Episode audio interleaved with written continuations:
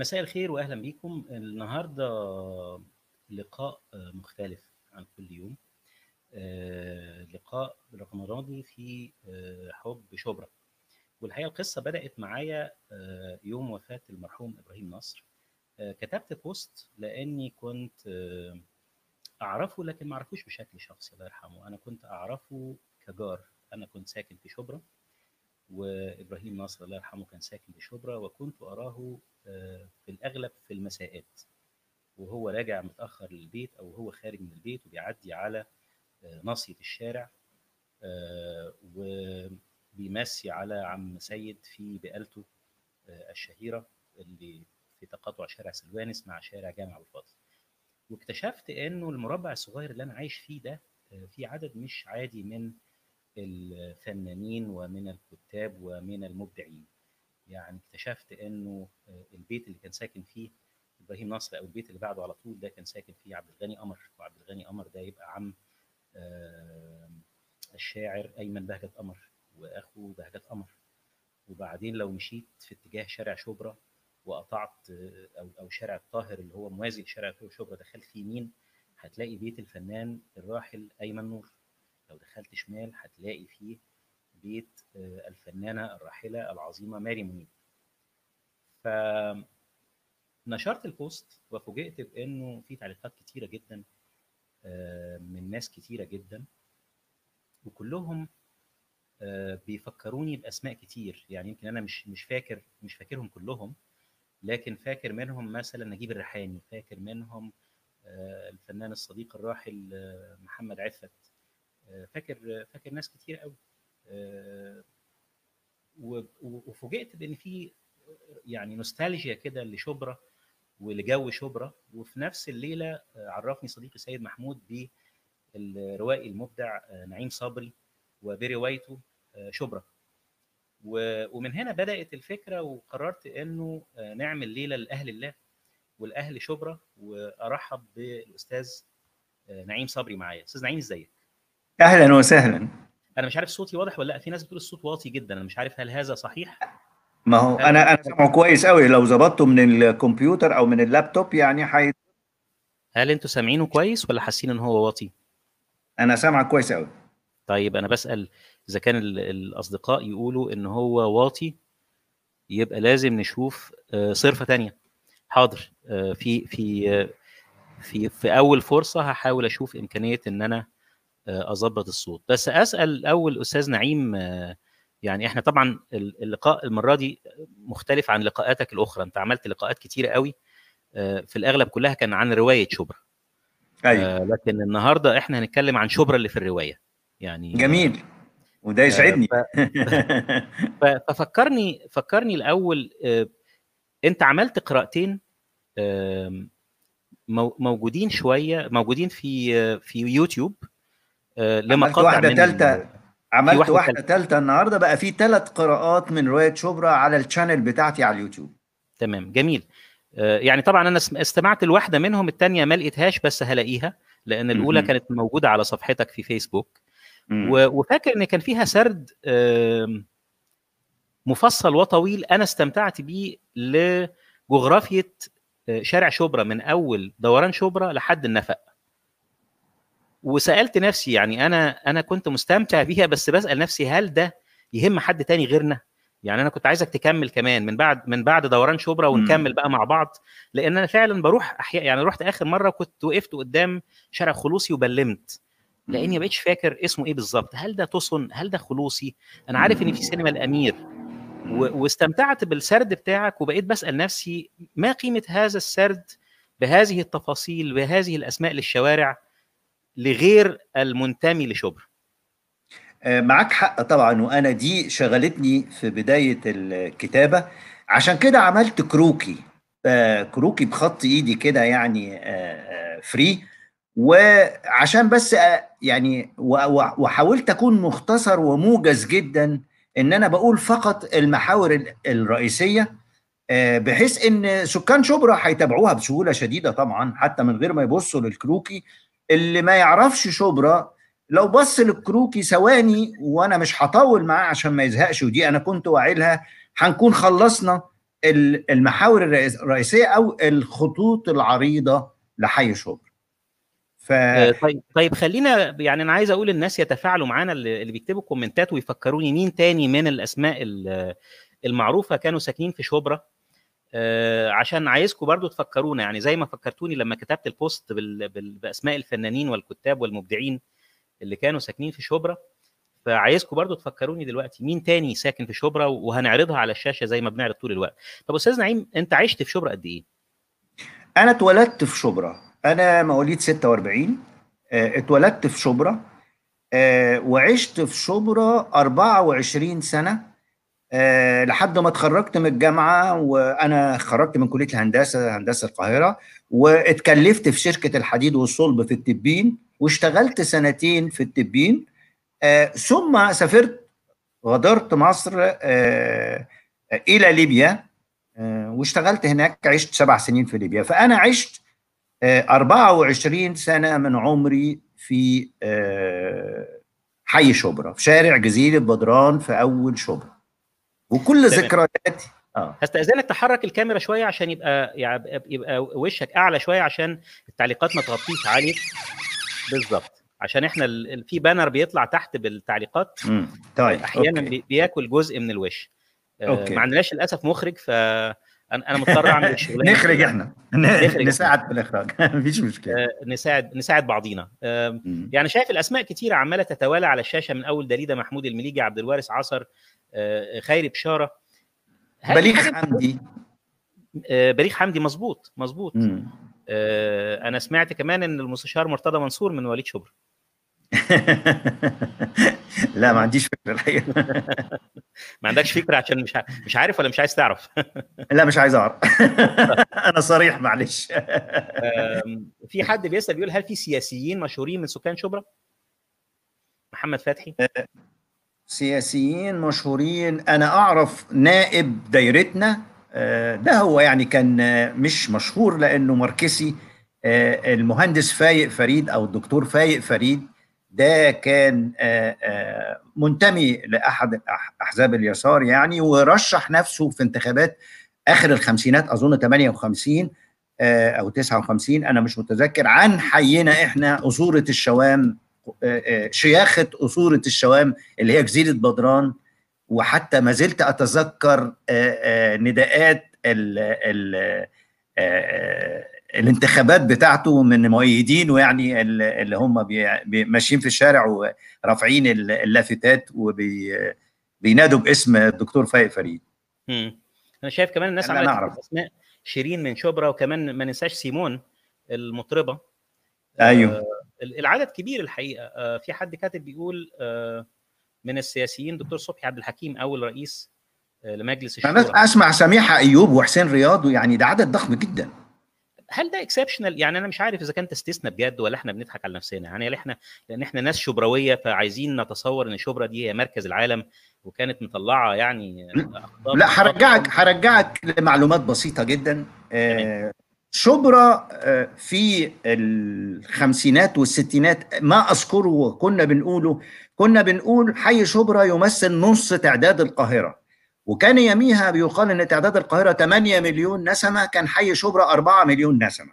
حي شبرا حي متسع جدا لو تقارنه بأحياء القاهرة، يعني لما تبص مثلا للفجالة، تبص للعباسية، تبص للسيدة زينب، حي شبرا حي كبير جدا لانه يعني بيشمل شبرا ولحد شبرا البلد وشبرا المظلات ورود الفرج والترعه البولائيه والشرابيه، يعني حي متسع جدا. فهو بالاضافه لانه اول حي بيقابلك وانت واصل للقاهره، لانه جنب محطه القطر، جنب محطه باب الحديد، واخر حي بتودعه وانت مسافر.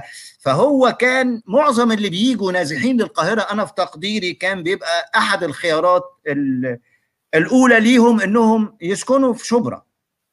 هو في كمان يعني كمان عدد كبير من المصريين لفتره طويله كانت وجهتهم فيما يتعلق بالسفر الى الاسكندريه هي الخروج للطريق الزراعي، وكتير كان الناس ابتدى بقى عندها عربيات. انا بتكلم على الوسيله اللي زمان العاديه، ما كانش حد في مصر عنده عربيات خالص، تمام.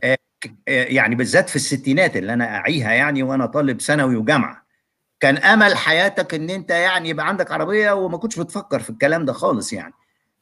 وسائل المواصلات العامه كانت موجوده، وبالنسبه للسفر اسكندريه ده القطر طبعا كان متعه شديده جدا يعني، انك تركب القطر درجه تانية وتخش ديوان من الدواوين اللي بتشوفها في افلام ليلى مراد والكلام ده، يعني حاجه لطيفه جدا.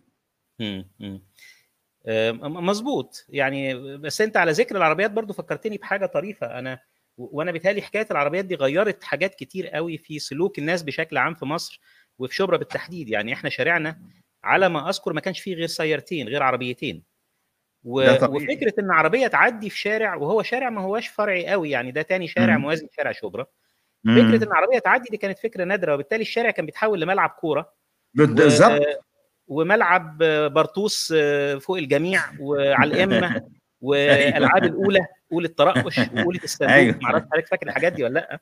طبعا يا سلام. لا ما هو الاولى اللي هي الحجله يعني، حجله الصندوق وحجله العفريت، وانا ذكرت ده في شبرا كله. العفريت والصندوق، كان في حاجه اسمها ترقش. لا ما اعرفش لعبتوها ولا لا؟ لا ما اعرفها. اولى الترقش، وفي تريك تراك لو فاكر تريك تراك. ايوه تريك تراك طبعا، بحته خشبه كده. بالظبط، والعصفوره كان بيبقى في عصفوره وخشبه. أيوة. مضرب وعصفوره. طيب أيوة. فكرت في حاجه ثانيه، فاكر والسبع طوبات. السبعه مظبوط مظبوط. دي كلها طبعا حاجات محتاجه توثيق، وانت وثقت جزء كبير منها في حاولت بقدر الامكان الحقيقه ان انا التوثيق المجتمعي يكون ملم بهذه الاشياء في الروايه. تمام.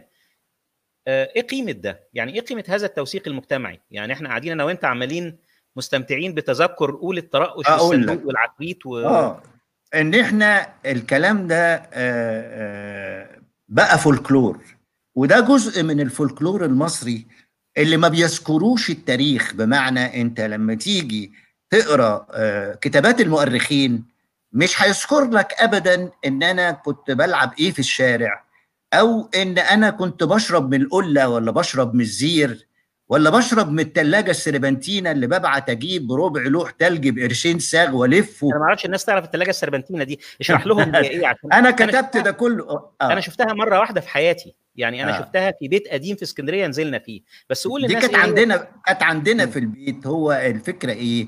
دي كان أول ترقي من إنك تشرب من القلة أو من الزير، ان انت ربنا يفتح عليك وتجيب ثلاجه بالسربنتينه. السربنتينه دي اللي هي مواسير الميه، بمعنى ان انت كان عندك كويل يعني عامله كويل ميه بالظبط فيها ميه بتعدي.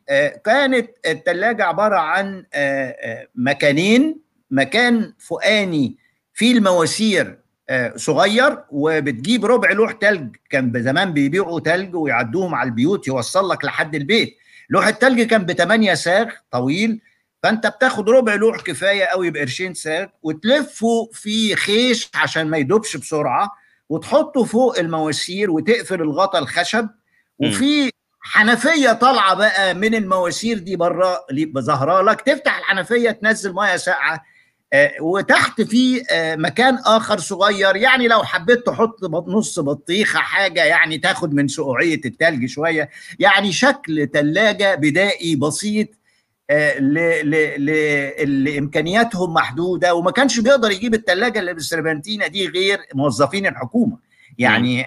يبقى الراجل موظف كبير، وكيل وزاره مثلا، مدير عام، او هو بيشتغل وزوجته بتشتغل، وده كانوا عدد لسه قليل للستات اللي بتشتغل، فيقدروا يتعاونوا ويجيبوا ثلاجه بالسربنتينه، وده كانت في منتصف الخمسينات تقريبا.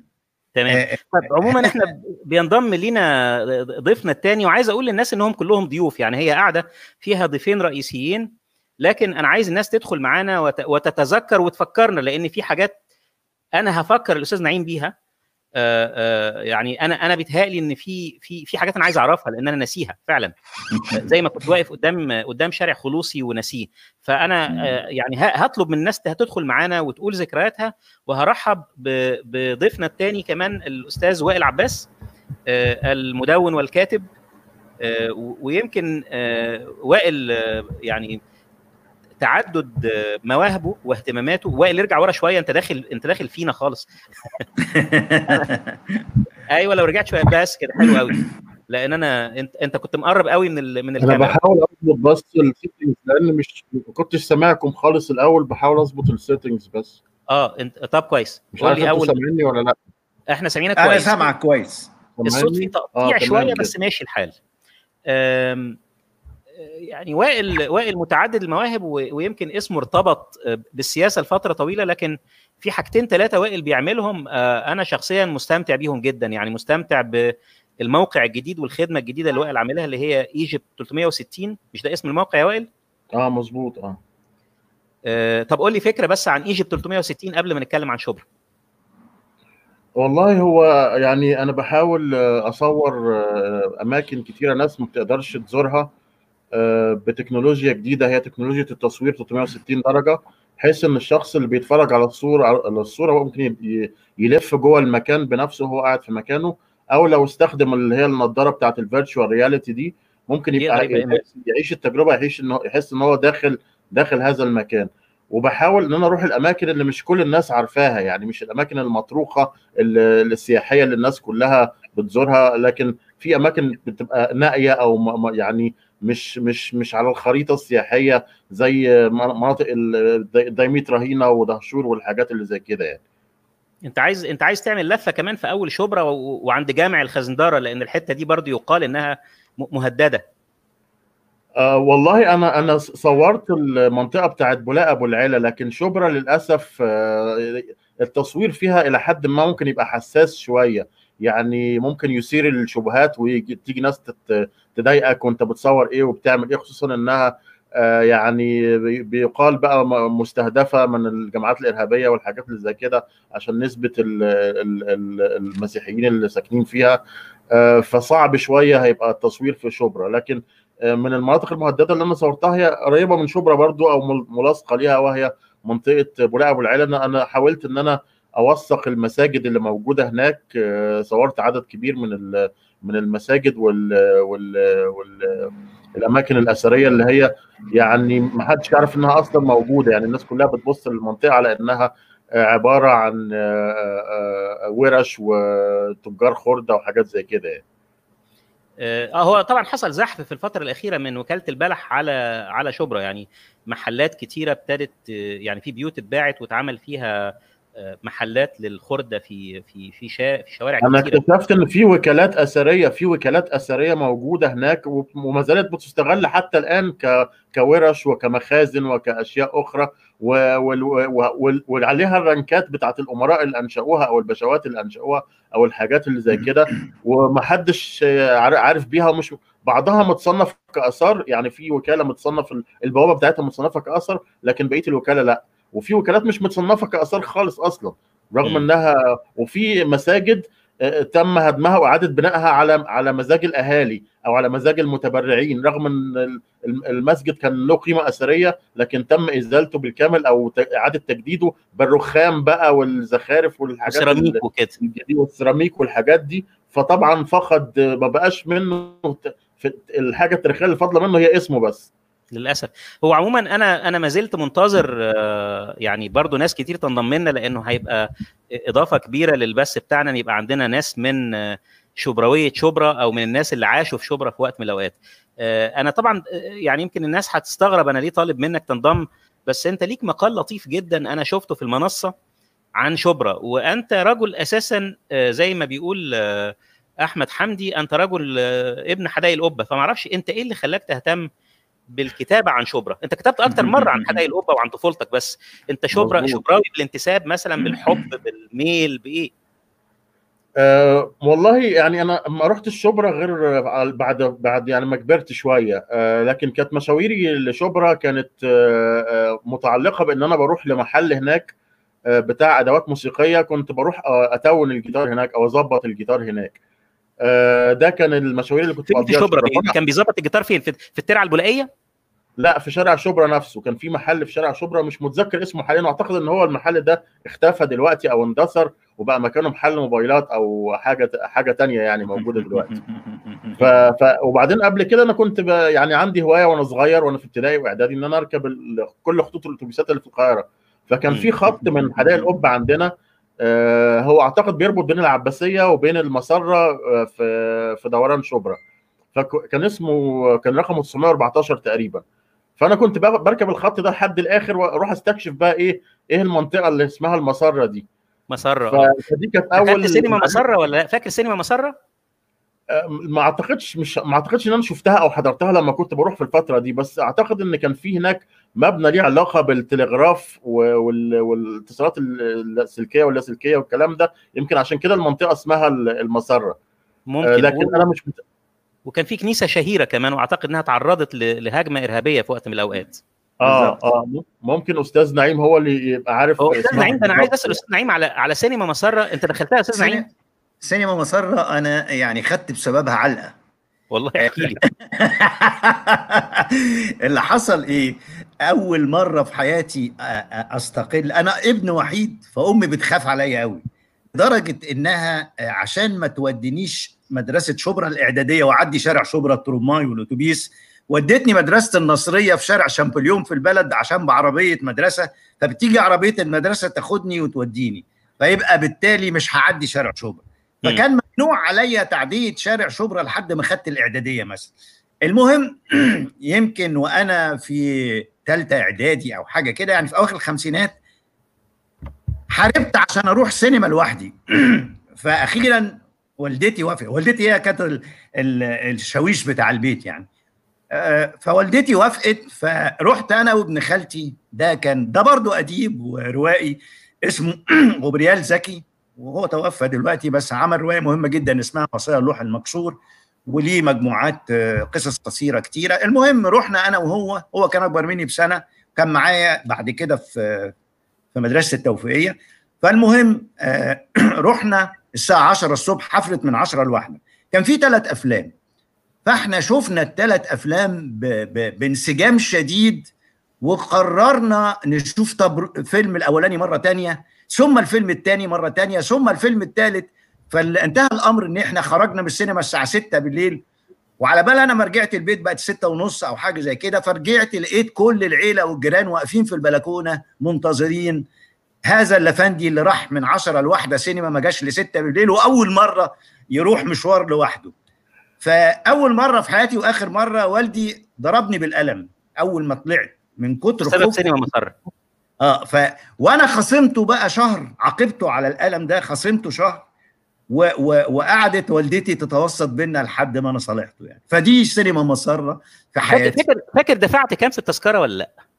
والله انا اقول لك على حاجه، تعال نرجع للسينمات اللوكس زي مترو وكايرو والكلام ده، كانت التذكره الصبحيه حفله الصبح ب 10 ساغ الصاله و14 قرش البلكون. ده غالي، ده حفله صباح اللي هي مترو كايرو وكده. مترو كايرو وكان بالليل ممكن يكون الصاله ب 14 ومثلا البلكون ب 18. اما بقى نروح سينما دولي او سينما مسره، انت بتتكلم بقى في التذكره ب 5 ساغ، ب 4 ساغ، 3 ساغ، حاجات زي كده. انا فاكر انها في الحدود، على فكره انها كانت اقل من 5 ساغ او شيلين زي ما كنا بنسميه. ممكن بس انا عايز اتحدى ذاكرتك في حكايه مسره دي. مسره ما كانش فيها 3 افلام في بروجرام واحد، مسره اعتقد كان فيها 4. يعني انا دخلت سينما مسره مره واحده في حياتي، ومش قادر افتكر. 3 انا فاكر ان كان فيها اوفر اعلى من اي حته، يعني السينمات الثانيه ممكن يكون بقى السينمات الثانيه كانت 2، بس انا فاكر المسره دي كان فيها 1 فوق البيعه، يعني في ما هو 2 و3. 2 دي المعتاد يعني. فيلمين يعني التحرير مثلا كان فيها كام؟ التحرير الصيفي او الامير كان فيها كام فيلم؟ امير كان فيها 3 افلام برضه مش عارف ليه. انا يبقى انا متاكد ان مسره في وقت، انما الجندول كانت فيلمين، يعني سينما الجندول كانت فيلمين. انا ما حضرتش الجندول، ستراند في وقتي كانت مقفوله. الجندول دي كانت اجمل سينما في حي شبرا، وكان السينما الصيفي المحندقه هي في اول شبرا، فكنت تلاقي فيها اجانب كتير. اول شبرا كان فيه تمركز الارساليات الاجنبيه الفرنسيه، المدارس الفرير والرهبات والكلام ده، وبقى معظم الجاليات الاجنبيه اليونانيين والارمن والشوام كمان كانوا متركزين في اول شبرا اكتر، اللي هو من جزيره بدران من النفق الى دوران شبرا، بس الجزء الاولاني اكتر. فكان سينما مسره بتلاقي فيها بقى الاسر الاجنبيه، يعني تلاقي الراجل ومراته واولاده، الولاد والبنات رايحين وقاعدين، والجو لطيف واسري وجميل جدا. فكانت من ألطف السينمات. والحقيقة كان ده تقليد عندنا بقى لما دخلنا ثانوي وجامعة، إن آخر يوم في الامتحانات السهرة بتاعتنا في سينما الجندول، نلم بعض مجموعة شباب ونطلع على سينما الجندول، سهرة ظريفة وناكل سميط وجبنة رومي وبيض وحاجات كده في الاستراحة يعني. وأنا للأسف يعني في وقتي أنا كانت الجندول قفلت ومعرفش مكانها حتى كان فين، واستراند كانت قفلت وتحولت لجراج يمكن أو حاجة. مسرة كانت تجربتي معاها مؤلمه، انا دخلت مره واحده، انا كنت عاده اتردد على الامير او التحرير، ولاحقا في سينما اتعملت اللي هي سينما مودرن، دي ظهرت لاحقا، دي كانت احدث بكتير. اعتقد كان في مبنى تابع لاتحاد العمال عند اغا خان بعد مبنى سنجر الشهير، واتعمل فيه سينما في وقت من الاوقات لصالح هذا الاتحاد او شيء من هذا القبيل. مسرة تجربتي كانت مؤلمه، لانه بخلاف ان الافلام كانت طولها بيقل، يعني الفيلم الطبيعي مثلا طوله ساعتين، فالفيلم الاولاني بيبقى ساعه وحده، الفيلم الثاني تلاقيه بقى ساعه، الفيلم الاخير ممكن هو عشان يكفي، عشان يقدر يعمل الدوره، مش هيقعدك 6 ساعات في دوره واحده، فهو بيفرجك على ايه اكبر جزء يقدر يفرجك عليه من اول فيلم، وبعدين الثاني تلاقيه قصر، والثالث يا قصر، وانا متاكد ان انا شفت 4، يعني الاخير ده يمكن كان ثلث ساعه، وفاكر ان هو كان جودزيلا وحاجه كده ياباني، مش عارف جودزيلا ولا ايه، ايام بقى الانتاج التعبان قوي لما كان الناس بتعمل الافلام الخيال العلمي. بس الحاجه اللي ضايقتني في مسره، وارجو انك ما تتحطش، ان فيها كميه بق وبراغيث غير طبيعيه. لا ده عادي طبعا، عادي طبعا، هو ده يعني جنب سوق الخضار بقى والكلام ده، فلا عادي يعني الامير كانت كويسه الحقيقه، الامير كانت محترمه شويه في المساله دي. انا ما كنتش من رواد سينما مسره، انا بقول لك انا رحتها عشان فيها 3 افلام، ودي كانت اول زياره لي او اول تصريح بالخروج ليا لوحدي، وانا عمري مثلا 13 سنه 12 سنه، وروح اخترناها عشان نحف يعني، هنشوف 3 افلام. فانما العادي احنا كنا بنروح سينما دولي، يعني انا باعتباري من اول شبرا كانت السينمات اللي انا بتردد عليها دولي والجندول، واحيانا شبرا بلس. مظبوط، بس شبرا بلس دي كانت في الترعه صح؟ ايوه كانت في اول الترعه البلائيه، قعدت تجيب افلام هندي كتير. بالظبط، دي اللي شهرت اميتاب باتشان في شبرا. الاستاذ محمود بيقول لك المحل بتاع الموسيقى ده في اول شبرا مكان صيدليه سيف، كان هو بيتعلم عنده. انا عايز الناس تفكرنا وتدخل كمان في الدردشه دي، عشان النوستالجيا بتاعت شبرا واضح انه زباينها كتير. طب بمناسبة السينما دولي، كانت الفنانة نبيلة عبيد كانت بتقول ان يعني بدايتها وبداية علاقتها بالسينما وحبها للتمثيل والكلام ده، انها كانت بتروح سينما دولي كل يوم تتفرج على الافلام وتحضر الافلام. مش عارف الكلام ده كان امتى يعني، بس يعني سمعتها في احد الانترفيوهات هي بتتكلم على سينما دولي تحديدا، وانها كانت بتروحها كل يوم عشان تتفرج على الافلام وكده، ومن هنا ابتدت تحب السينما والتمثيل وكده. كل يوم ده اكيد غنيه بتدفع 3 ساعات كل يوم في التذكره يعني، عندها دخل يعني. لا انا دول كانت بعيده عليا الحقيقه، انا كان قريب ليا هي سينما التحرير وسينما الامير، لانها كانت الطف شويه، وليا اصدقاء كانوا ساكنين في عماره قدام سينما التحرير الصيفي، السطح بتاعهم كان في سينما ثانيه، يعني في اصدقاء كانوا يتفرجوا من فوق على ما يعرض في سينما التحرير في شبرا، فهي مألوف ده في السينمات الصيفي. ده حقيقي، ده حقيقي. وائل انا كنت عايز اسالك على القصه اللي انت، يعني انت اعتقد انك انت بدات اهتمامك بشبرا لما ذكرت معلومه ليها علاقه بسفينه او بمركبه.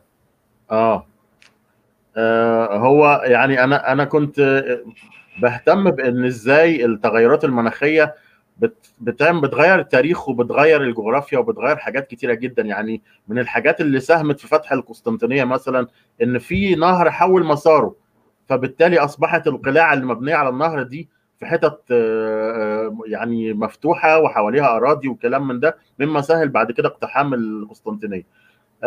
حي شبرا نفسه ما كانش موجود، كان عباره عن ميه، كان في قلب النيل، بس المنطقه دي كانت بتقع قدام ميدان رمسيس بالضبط، او قدام اخر شارع عماد الدين. كانت الحته دي اسمها المقص ميناء، وكان في ترسانة بناء سفن، يقال ان بناها الفاطميين، ويقال انها موجوده من قبل كده، يعني من ربما العصر الاخشيدي او الطولوني او حاجه زي كده يعني. فكان في سفينه ما هناك، يا اما كانت بتمر، يا اما كانت بيتم تجربتها بعد ما تم بنائها وكده، اسمها الفيل. السفينه دي غرقت لسبب ما، برضو ما احناش عارفين السبب بتاع الغرق ده، فابتدى الطمي يتكون عليها، فابتدت تتكون جزيره في وسط النيل اسمها جزيره الفيل، مكانها دلوقتي جزيره بدران. يعني حتى جزيره بدران اسمها جزيره ليه؟ لانها اصلا كانت بالفعل جزيره، واتدفن فيها اللي هو الشيخ بدران ده في العهد العثماني، واتعمل له مقام وجامع وكلام من ده، فتسمت جزيره بدران. ابتدى الطمي بقى كل سنه لما يجي الفيضان يتكون حوالين جزيره الفيل دي لحد ما عمل جزيره كبيره، ابتدى صلاح الدين يعني يستزرعها ويعمل فيها بساتين واشجار، كانت برضو مفصوله عن القاهره نفسها، يعني كان بيفصل بينها وبين ميدان رمسيس النيل، وكان في النيل ده عمال يضيق لحد ما تحول الى حاجه اسمها سياله. السياله دي مكانها دلوقتي الشرابيه، يعني الشرابيه دي برضو كانت عباره عن مجرى مائي، فضل يضيق لحد ما اتردم، وبعدين بقى حي الشرابيه، وبعدين اتربطت بقى شبرا بالقاهره نفسها، بقت شبرا جزء من القاهره بعد ما كان بيفصلها مجرى مائي عن القاهره. ودي يعني في عجاله كده قصه سفينه الفيل اللي غرقت وكونت حي شبرا. هل في احتمال انه الجزيره دي اتعرفت باسم السفينه الغرقانه لكن التغير كان طبيعي، يعني مش بالضروره السفينه هي اللي جمعت الطمي او حاجه زي كده؟ هو السفينه كانت السبب في ان ابتدت الطمي يترسب على حاجه، يعني هي عملت له زي بيز او قاعده كده يتراكم. الارض واسعه قوي يا وائل، الارض واسعه، يعني انت بتقول انها من اول منيه السيرج لحد جزيره بدران. منيه السيرج ده مسافه يعني. ما هو احنا بنتكلم على من العصر الفاطمي، شوف بقى لنا كام دلوقتي، 1000 وكام سنه النيل بي بي بي بي بيفيض وبينزل طمي وبيتراكم كل ده فوق بعضه لحد ما يتحول الى الشبرا اللي احنا شايفينها لحد دلوقتي. على فكره كمان يعني احنا لو بصينا في التاريخ الفرعوني هنلاقي مثلا ان الدلتا ما كانتش حدودها رشيد ودمياط اللي موجودين حاليا، لا كانت حدودها مثلا مدينه بوتو، مدينه بوتو دي جنب دسوق، شوف دسوق بينها وبين البحر قد ايه دلوقتي، يعني في مسافه. كل ده اتردم بفعل الفيضان واتبنت عليه مدن وبلاد وقرى، كل ده من الطمي بتاع النيل. يعني الدلتا دي كلها في خلال الكام الف سنه اللي فاتت اتبنت بسبب فيضان النيل وبسبب الطمي، فشبرا دي تعتبر حاجه صغيره جدا بالنسبه لما يعني بناه النيل في الشمال، لما ترسب منه يعني. بالظبط. طب خليني عشان برضو ااكد للناس ان احنا فعلا جادين ان احنا بنستقبلهم عشان نسمع برضو انطباعاتهم عن المكان. مصري من فرانكفورت. مصري، انت شبراوي؟ اتمنى لو كنت قاهري اصلا يعني. لو لم انت لو لم اتي اولا الاستاذ نعيم، لو لم اكن شبراويا لوددت ان اكون. اهلا وسهلا، اهلا بيك. بقول لك لو لم اكن شبراويا لوددت ان اكون شبراويا يعني. ولا قاهريا بالتحديد.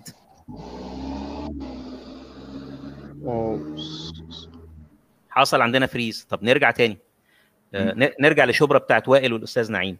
استاذ نعيم، لماذا اخترت يعني شبرا؟ انا شفت لك حاجات ولقاءات كتير على مختلف اعمالك، لكن العمل اللي انا بحس انك بتحب تتكلم عنه، العمل مع انه مش اخر اعمالك، العمل اللي انت حاطط صورته على صفحتك، العمل اللي انت قررت انك انت تعمل ليه قراءات، وبين امبارح والنهارده من ساعه ما اتكلمنا كانوا قراءتين والنهارده بقوا 3، يعني ما سبب ولعك بشبرا وولعك بالعمل ده؟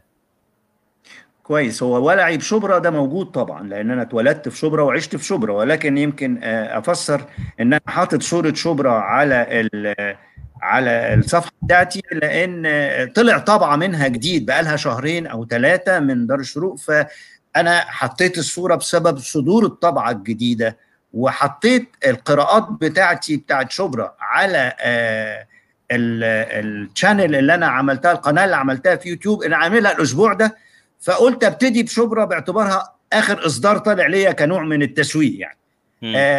انما طبعا شبرا ليها في قلبي يعني مكانه كبيره جدا لاني انا اتولدت في شبرا واتربيت في شبرا، وذكرياتي كلها في شبرا، وغرامياتي في شبرا، بنات الجيران كلهم اللي انا حبيتهم يعني. انا بالمناسبه حبيت كل بنات الجيران يعني، ف يعني حبيتهم لوحدي من طرف واحد الحقيقه يعني، هم ما لهمش دعوه.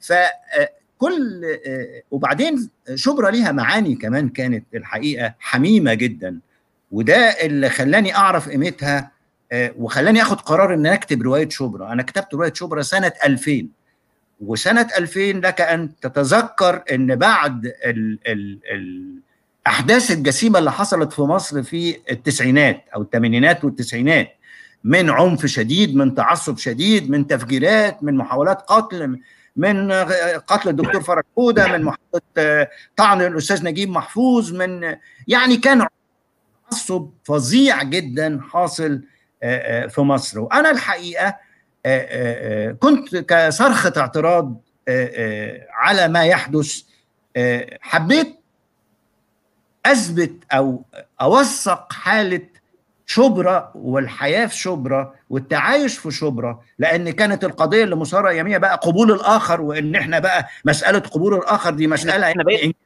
بينا اخر، بقى عندنا اخر بالظبط، بقى انجاز عظيم. وانا حتى يعني افتتحت روايه شبرا قلت يعني بيتحدثون عن الاخر وقبول الاخر، اي اخر؟ لم يكن الاخر موجودا في الوعي الجمعي، ما كناش نعرف يعني ايه اخر. انا كنت بلعب في الشارع مع يورغو ابن الجيران الجريجي كرة شراب، ومع محمود ومع يورغو زي محمود زي حسن، ما اعرفش ايه اخر ده يعني اصلا. ويقول لي جريجي، يعني ايه جريجي؟ انا ما اعرفش جريجي، ما اعرفش يعني ايه ارماني، انا اعرف زاريه، بعرف يورغو، بعرف لولا، كريستينا، يعني فده اللي عايز اقوله لك، انها كانت نوع من الرغبه في توثيق حاله كيف كانت مصر في هذا الوقت في منتصف القرن العشرين، في الخمسينات والستينات، وكيف عاش الناس في سلام ومحبة بمختلف الجنسيات والأديان. يعني أنت كان عندك مسلمين ومسيحيين ويهود، كان عندك يونانيين وطلاينة وأرمن وشوام ولبنانيين وفلسطينيين، أنت في النهاية بتحط ده كله في الخلاط، ودولت جيرانك وأصحابك، وتتخانق معاه وتضربه في الشارع وترميه بطوبة يعني، بس في النهاية صاحبك يعني. فده اللي أنا كنت عايز الحقيقة أوثقه بكتابة رواية شبرا، عشان الناس ما يتهيألهاش إنه الوضع المتوتر اللي إحنا عايشين فيه ده اللي يخلينا نضطر من كام يوم نعمل حلقة نتساءل فيها هل يجوز أو لا يجوز إن إحنا نقول الله يرحمه، لأنه الراجل مثلا يعني طبعا دي حاجة كانت لا تصدق وقتها. يعني أنا مش متصور من 20-30 سنة إنه فكرة زي كده ممكن تخطر ببال حد، ولو كانت خطرت ببال حد وقتها أعتقد ناس كانت تقول اتهبل أو اتجنن أو في حاجة مش مظبوطة في دماغه. يعني إنه يا عزيزي لما كان بيموت الجار ده مسيحي او مسلم، بيتفتح الشقق على بعضها، والمعزيين اللي جايين من الاقاليم، ودي كانت ظاهره زمان يعني، ان ناس اما حد بيتوفى بيجوا من الاقاليم، لان معظم الناس كانت نازحه من الاقاليم، فعايزين ترتب لهم مكان للاعاشه يباتوا، فكانوا بيتفتح الشقق على بعضها. ويعني احنا عندنا مثلا لما جدي انا توفى سنه 53، الحاجة أم أحمد ساكنة قدامنا دي بقى لها سنين، وقعدت لحد ما توفت، والناس راحوا يناموا عندها، فرشنا في الأرض ويناموا، والطبيخ في شقتها علشان الشقة عندنا فيها ناس كتير معزين. فأقصد مش مسألة ترحم، مسألة إنك بتقدم كل ما عندك، حتى شقتك وبيتك ومطبخك، عشان في حالة وفاة عند الست فلانة وجارتنا والناس جاية من الفلاحين. تعز انت عارف بتفكرني حضرتك بحاجه، انا الحقيقه يعني ساعات من كتر مش عايز اقول تشوه الواقع، يعني انا ما بحبش دايما حكايه الزمن الجميل والزمن اللي مش عارف، بحس ان فيها نوع من الرقاعه بصراحه، ما بستحملهاش. يعني انا شايف ان كل الازمنه جميله، حكايه كل ما اقابل واحد يقول لك الزمن الجميل، وانا فاكر ان انا كنت بسمعها من 20 سنه الزمن الجميل، اللي هو دلوقتي يعني بحس انها رقيعه شويه. لكن انا في حاجه بس مثلا بحاول اتساءل، هل انا فعلا ذاكرتي كانت صح؟ يعني هل حقيقي انه مقاهي شبرا التي في ذاكرتي كان فعلا فيها رموز اسلاميه ومسيحيه؟ من اللي انا فاكره ان انا كنت بدخل الاقي صوره اعتقد القديس ماري جرجس وهو يقتل التنين، دي كانت صوره ثابته في مقاهي كتيره جدا، ومحلات عصير قصب ومحلات سجاد ومحلات جواهر، وكان جنبها كمان بيبقى في ايات قرانيه. انا كنت بدخل قهاوي شبرا فيها الاثنين، ولم يكن هناك غضاضه، ومش عارف اذا كان ده ذاكرتي بتخدعني ولا ده ويشفول ثينكينج ولا ايه.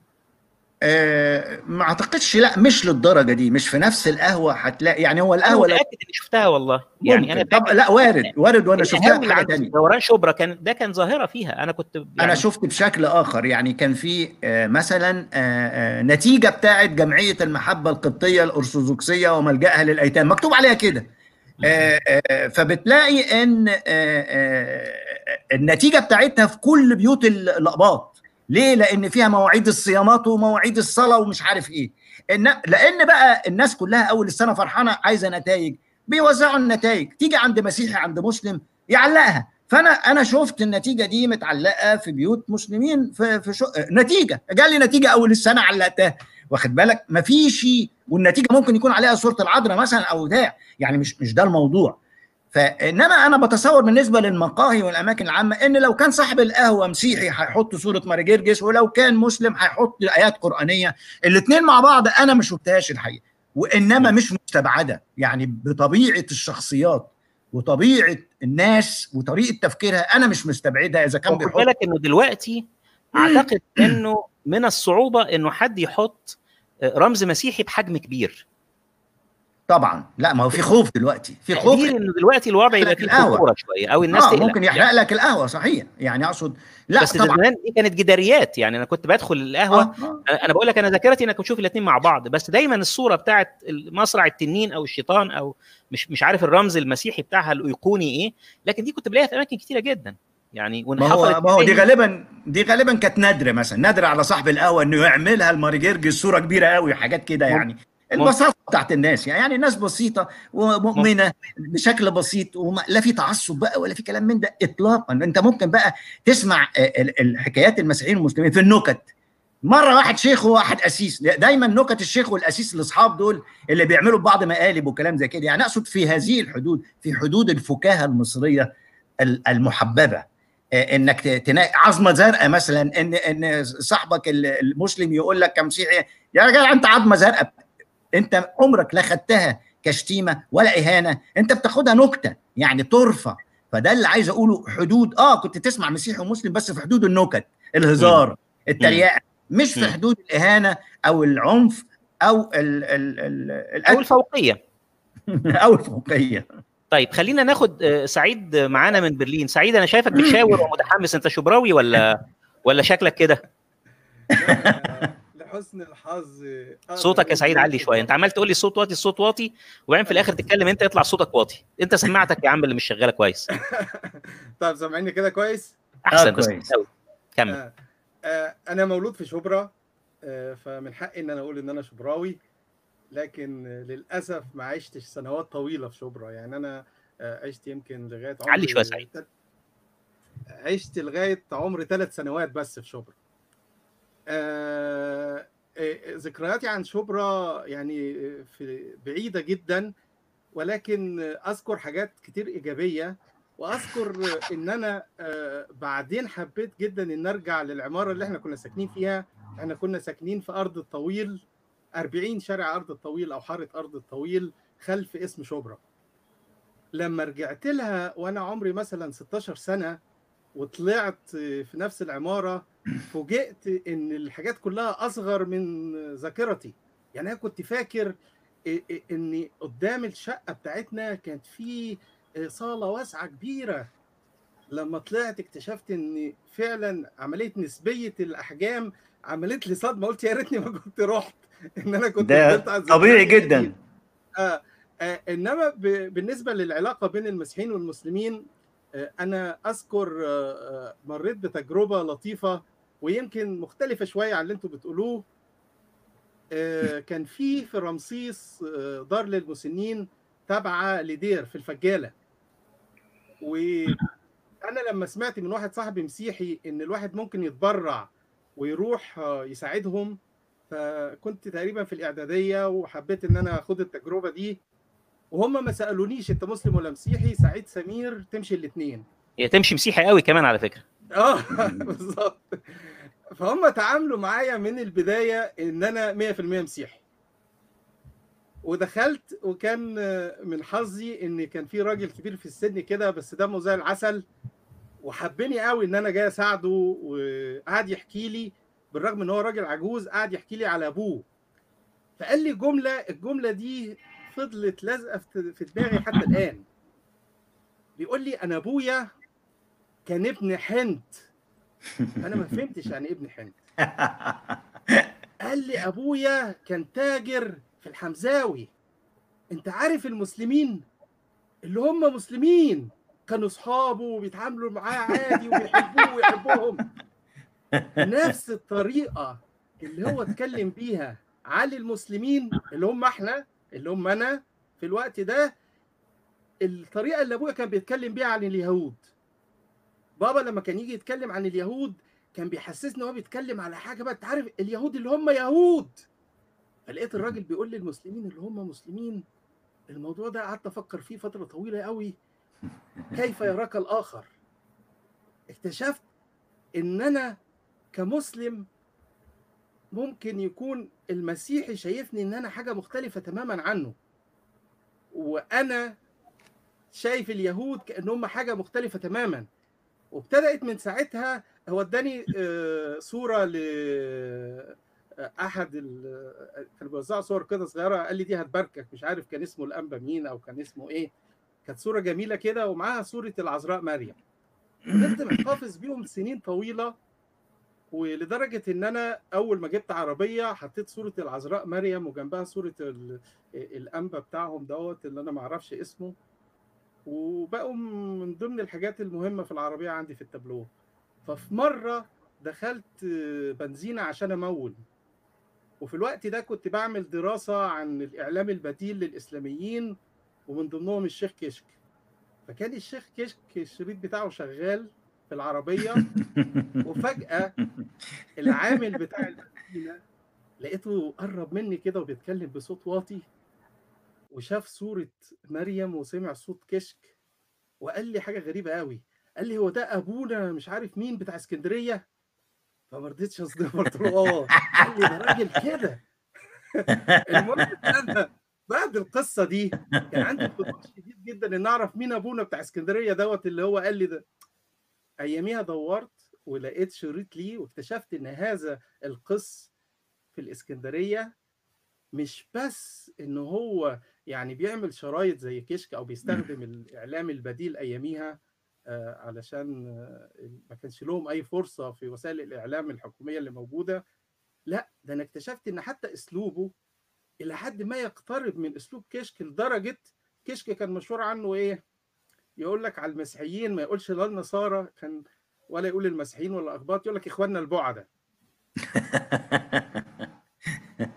المفاجأة الكبيرة ليا القس بتاع الإسكندرية بيقولوا على المسلمين إخواننا البعدة، وطريقة إلقائه والنكت اللي بيقولها وهو بيحكي والأسلوب الشعبي اللي بيحكي بيه نفس طريقة كشك. لدرجة إن أنا فاكر في الدراسة دي كانت لجامعة ألمانية، جامعة هومبولد، كتبت في ضمن كان في حوالين النقطة دي بالذات إن خدت نص من كشك ونص صغير كده من ابونا اللي انا للاسف نسيت اسمه، الكلام ده من اكتر من يمكن 30 سنه. وقلت ان لو احنا بدلنا بعض الكلمات البسيطه فعلا الراجل العامل بتاع البنزينه كان عنده حق تماما، مفيش اي فرق في لغه الخطاب، في طريقه الالقاء، في الاستقبال. حتى زي ما هو سمع كشك وافتكروا ان هو ابونا بتاع اسكندريه، كشك كمان ممكن يكون يعني ده بيدعم فكره انه بذور التطرف لما بدات عملت البولاريزيشن دون او الاستقطاب على ناحيتين، بس طبعا بدرجات مختلفه. مش بس كده ده بيدعم فكره ان الاثنين مصريين، وان الجزء المشترك بينهم هو الفكاهه، الطرافه، اخواننا البعده، او الثاني يقول هتلاقي حاجه قال شبيهه. فاللي يجمع بينهم الفولكلور المصري، خفه الدم المصري، بغض النظر عن فساد العقليه او فساد الافكار، انما الاثنين دمهم خفيف، الاثنين مصريين، يقول لك اخواننا البعده وبتاع. وعامل المحطه مصري ثالث حس ان الاثنين واحد برضه، فده يوري لك الوجدان المصري الواحد. طب خليني مصر يرجع لنا الشبراوي المنتسب او القاهري المنتسب. مصري كنت عايز تقول ايه؟ انا اولا كنت اتمنى لو كنت قاهري. انا قضيت فتره الصبا والطفوله بره مصر، يعني في دوله خليجيه زي ما ملايين المصريين سافروا دول الخليج واشتغلوا فيها، وكان والدي هناك. بس قريت عن القاهره ولياليها والحياه فيها من الروايات مش اكتر يعني. بس فالنهارده انا مش عارف اشارك بايه، لان معظم الضيوف من شبرا، فانا النهارده مستمع بس. لو في حاجه اقدر اضيفها مش عارف يعني. بس انا سعيد طبعا ان مع السيد نعيم النهارده والاستاذ وائل. الله يخليك، متشكر طبعا. طيب خليني اسال الاستاذ نعيم على حاجه، ووائل برضو يمكن يفكرنا، لان انا ساعات ذاكرتي ما بتسعفنيش، وجزء من فائده الحلقه دي بالنسبه لي هي مساله الذاكره دي. الاعمال الادبيه والروائيه اللي اتعاملت مع شبرا، يعني انا اول في صديق كان كاتب من شويه ان هو وقع في حب شبرا، بحاول الاقي التعليق بتاعه بس مش لاقيه، كان بيقول ان هو راح شبرا وقعد على قهوه هناك ومن ساعتها وفتن بالمكان. وده فكرني بالقصيده اللي كتبها الابنودي في ديوان الزحمه، مش فاكر اذا كان بيفتتح بيها الديوان ولا هي كانت قصيده موجوده من احد القصائد، بس انا فاكر انها كانت قصيده رئيسيه فيه، اللي بالي فيها بيقول: على قهوه في شارع شبرا قعدت، وجاب لي كوبايه شاي الجرسون، كوبايه شاي القهوه غير كوبايه شاي البيت خالص. لا مش عارفها. قصيده جميله وكلماتها بسيطه، في ديوان الزحمه قصيده حتى انا كنت مره يعني ما زمان، فاكر من سنه او سنتين، حطيتها على صفحه الفيسبوك بتاعتي، وفي ناس حتى شككت انها تكون للشاعر الكبير الله يرحمه، لكن شبرا كانت ملهمه لناس كتير. هل تذكر اعمال معينه، اعمال روائيه، اعمال ادبيه كانت بتتعامل مع شبرا بالتحديد؟ لا مش مع شبرا بالتحديد كحي يعني، انما اتعملت يعني مثلا بدايه ونهايه بتاعت الاستاذ نجيب محفوظ، الاسره ساكنه في حي شبرا، ممكن تلاقي اشياء من هذا القبيل. انما عمل بالكامل يعني، مثلا في بنت من شبرا بتاع الاستاذ فتحي غانم كروايه، في سانت تريز الصديق بهاء عبد المجيد، دكتور بهاء عبد المجيد. فاقصد في بعض اعمال يا اما دارت الاحداث في شبرا، انما عمل بالكامل عن شبرا او كان خطته هي شبرا البطل، انا مش في ذهني الحقيقه ده، يعني مش متابع كويس يعني. هو عموما ولاء سينضم لينا، يبدو انه حصل قطع عنده في الخط. استاذ ولاء الباكري بينضم لينا من لندن. ازيك يا ولاء؟ اهلا بيك. انا معتبر ان انت سامعني الا لما قلتليش. سامعك كويس كويس. اولا انا شبراوي زيك على فكره، واعتقد ان احنا ما عرفناش ان احنا الاثنين رحنا التوفيقيه وكنا في التوفيقيه مع بعض، بس مش هقول ان انت كنت قبليه بشويه او بعديه، ما اعرفش هنحسبها يعني. نعم هي سنه بالكتير يعني، قبل او بعد. انا قبليكم بكتير بقى بظهر يعني. بس دي كانت حاجه لذيذه. اولا حاجه لذيذه ان التوفيقيه كانت كبيره، كانت مدرسه كبيره، وكان ساعتها اعتقد الناظر المشهور، مش عارف الناس تفتكره لا، بس هو كان مشهور لانه كان حنجوري وخطيب، كان اسمه الاستاذ حنبولي، نادي حنبولي، نادي الحنبولي. يا سلام، برافو. واحنا لا، هو نادي حنبولي، واحنا ساعات كنا، بس هو ما كانش يعرف طبعا، كنا بنقول نادي حنبولي الرياضي. كان راجل لطيف. ابقى احكي لك قصه ليا معاه. كمل. لا التوفيقيه خرجت ناس كتير على فكره، عظماء ومشهورين وكده، وفي كتيب يعني من اول عبد الوارث عصر، مش عارف الناس تعرف ان عبد الوارث عصر ناس كتيره. نعم. واحمد بهجت. هو احمد بهجت من الاهرام، مظبوط وكده. نعم. بقول لك واحمد بهجت والاستاذ نعيم من شوف من التوفيقيه برضه. ايوه وفي ناس كتير، واعتقد في حد كتب عن خريج التوفيقيه. بس هو في حاجه انا عايز اقولها عن شبرا كعموما. شبرا كانت بتمثل على الاقل في الفتره، وانا ما فهمتش كده غير لما كبرت وخرجت وخرجت بره وسافرت وبتاع، ان شبرا كحي كان ليه خاصيه لذيذه جدا، ان معظم الطبقه المتوسطه الحكوميه كانت بتبقى ساكنه فيه. كويس يعني، مش الطبقه الفوق المتوسطه او الطبقه الاقل المتوسطه، يعني تخش تلاقي مش عارف مين فلان الفلاني في الضرايب، فلان الفلاني في وزاره التربيه والتعليم. ومع وجود سوق الخضار كان في بقى ال بيسموها ايه، مش عايز اقول الرحل من الصعيد، يعني كان في دايما العائلات اللي هم كانوا ماسكين حاجات في سوق الخضار، او كانوا بيجوا بقى ناس قرايبهم وبتاع، فابتدى مرحله ثانيه تظهر جو صعيدي وده على فكره من الاثنين يعني. هتلاقي المسيحيين اللي في شبرا جزء كبير منهم ليهم اصول صعيديه، والمسلمين برضو ليهم جزء منهم في شبرا.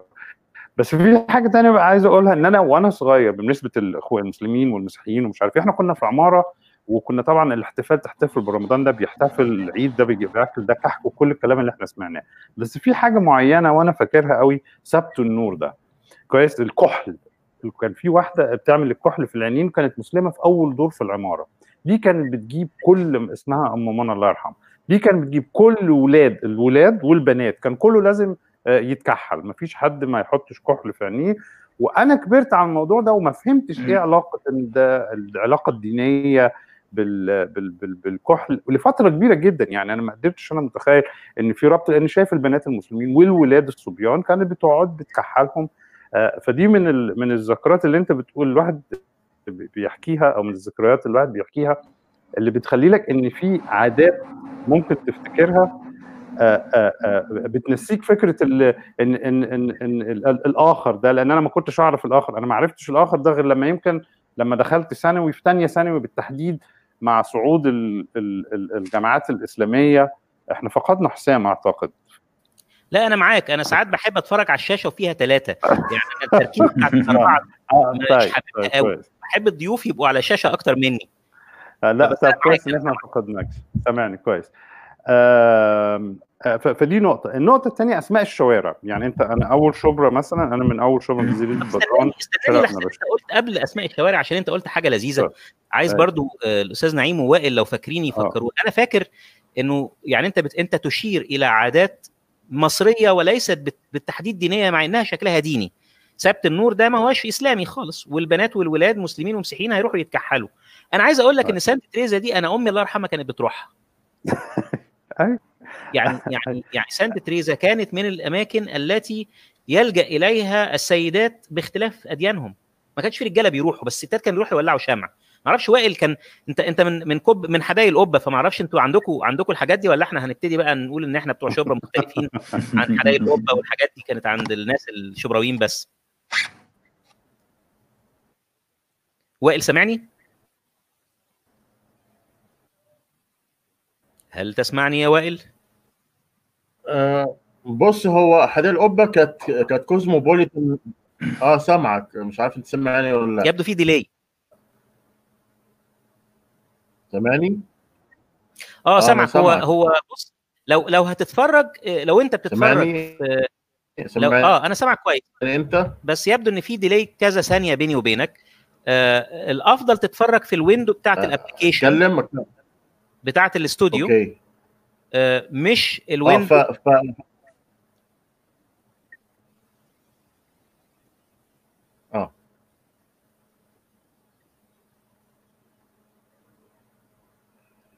هو انا داخل على الموقع اللي هو بتاع ستريم يارد، انا بشوف منه دلوقتي، مش بشوف من الفيسبوك.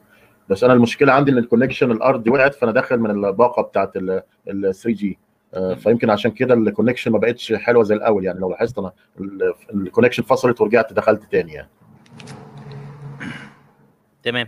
كلمني عن كوبري القبه، عن حدائق القبه اسف.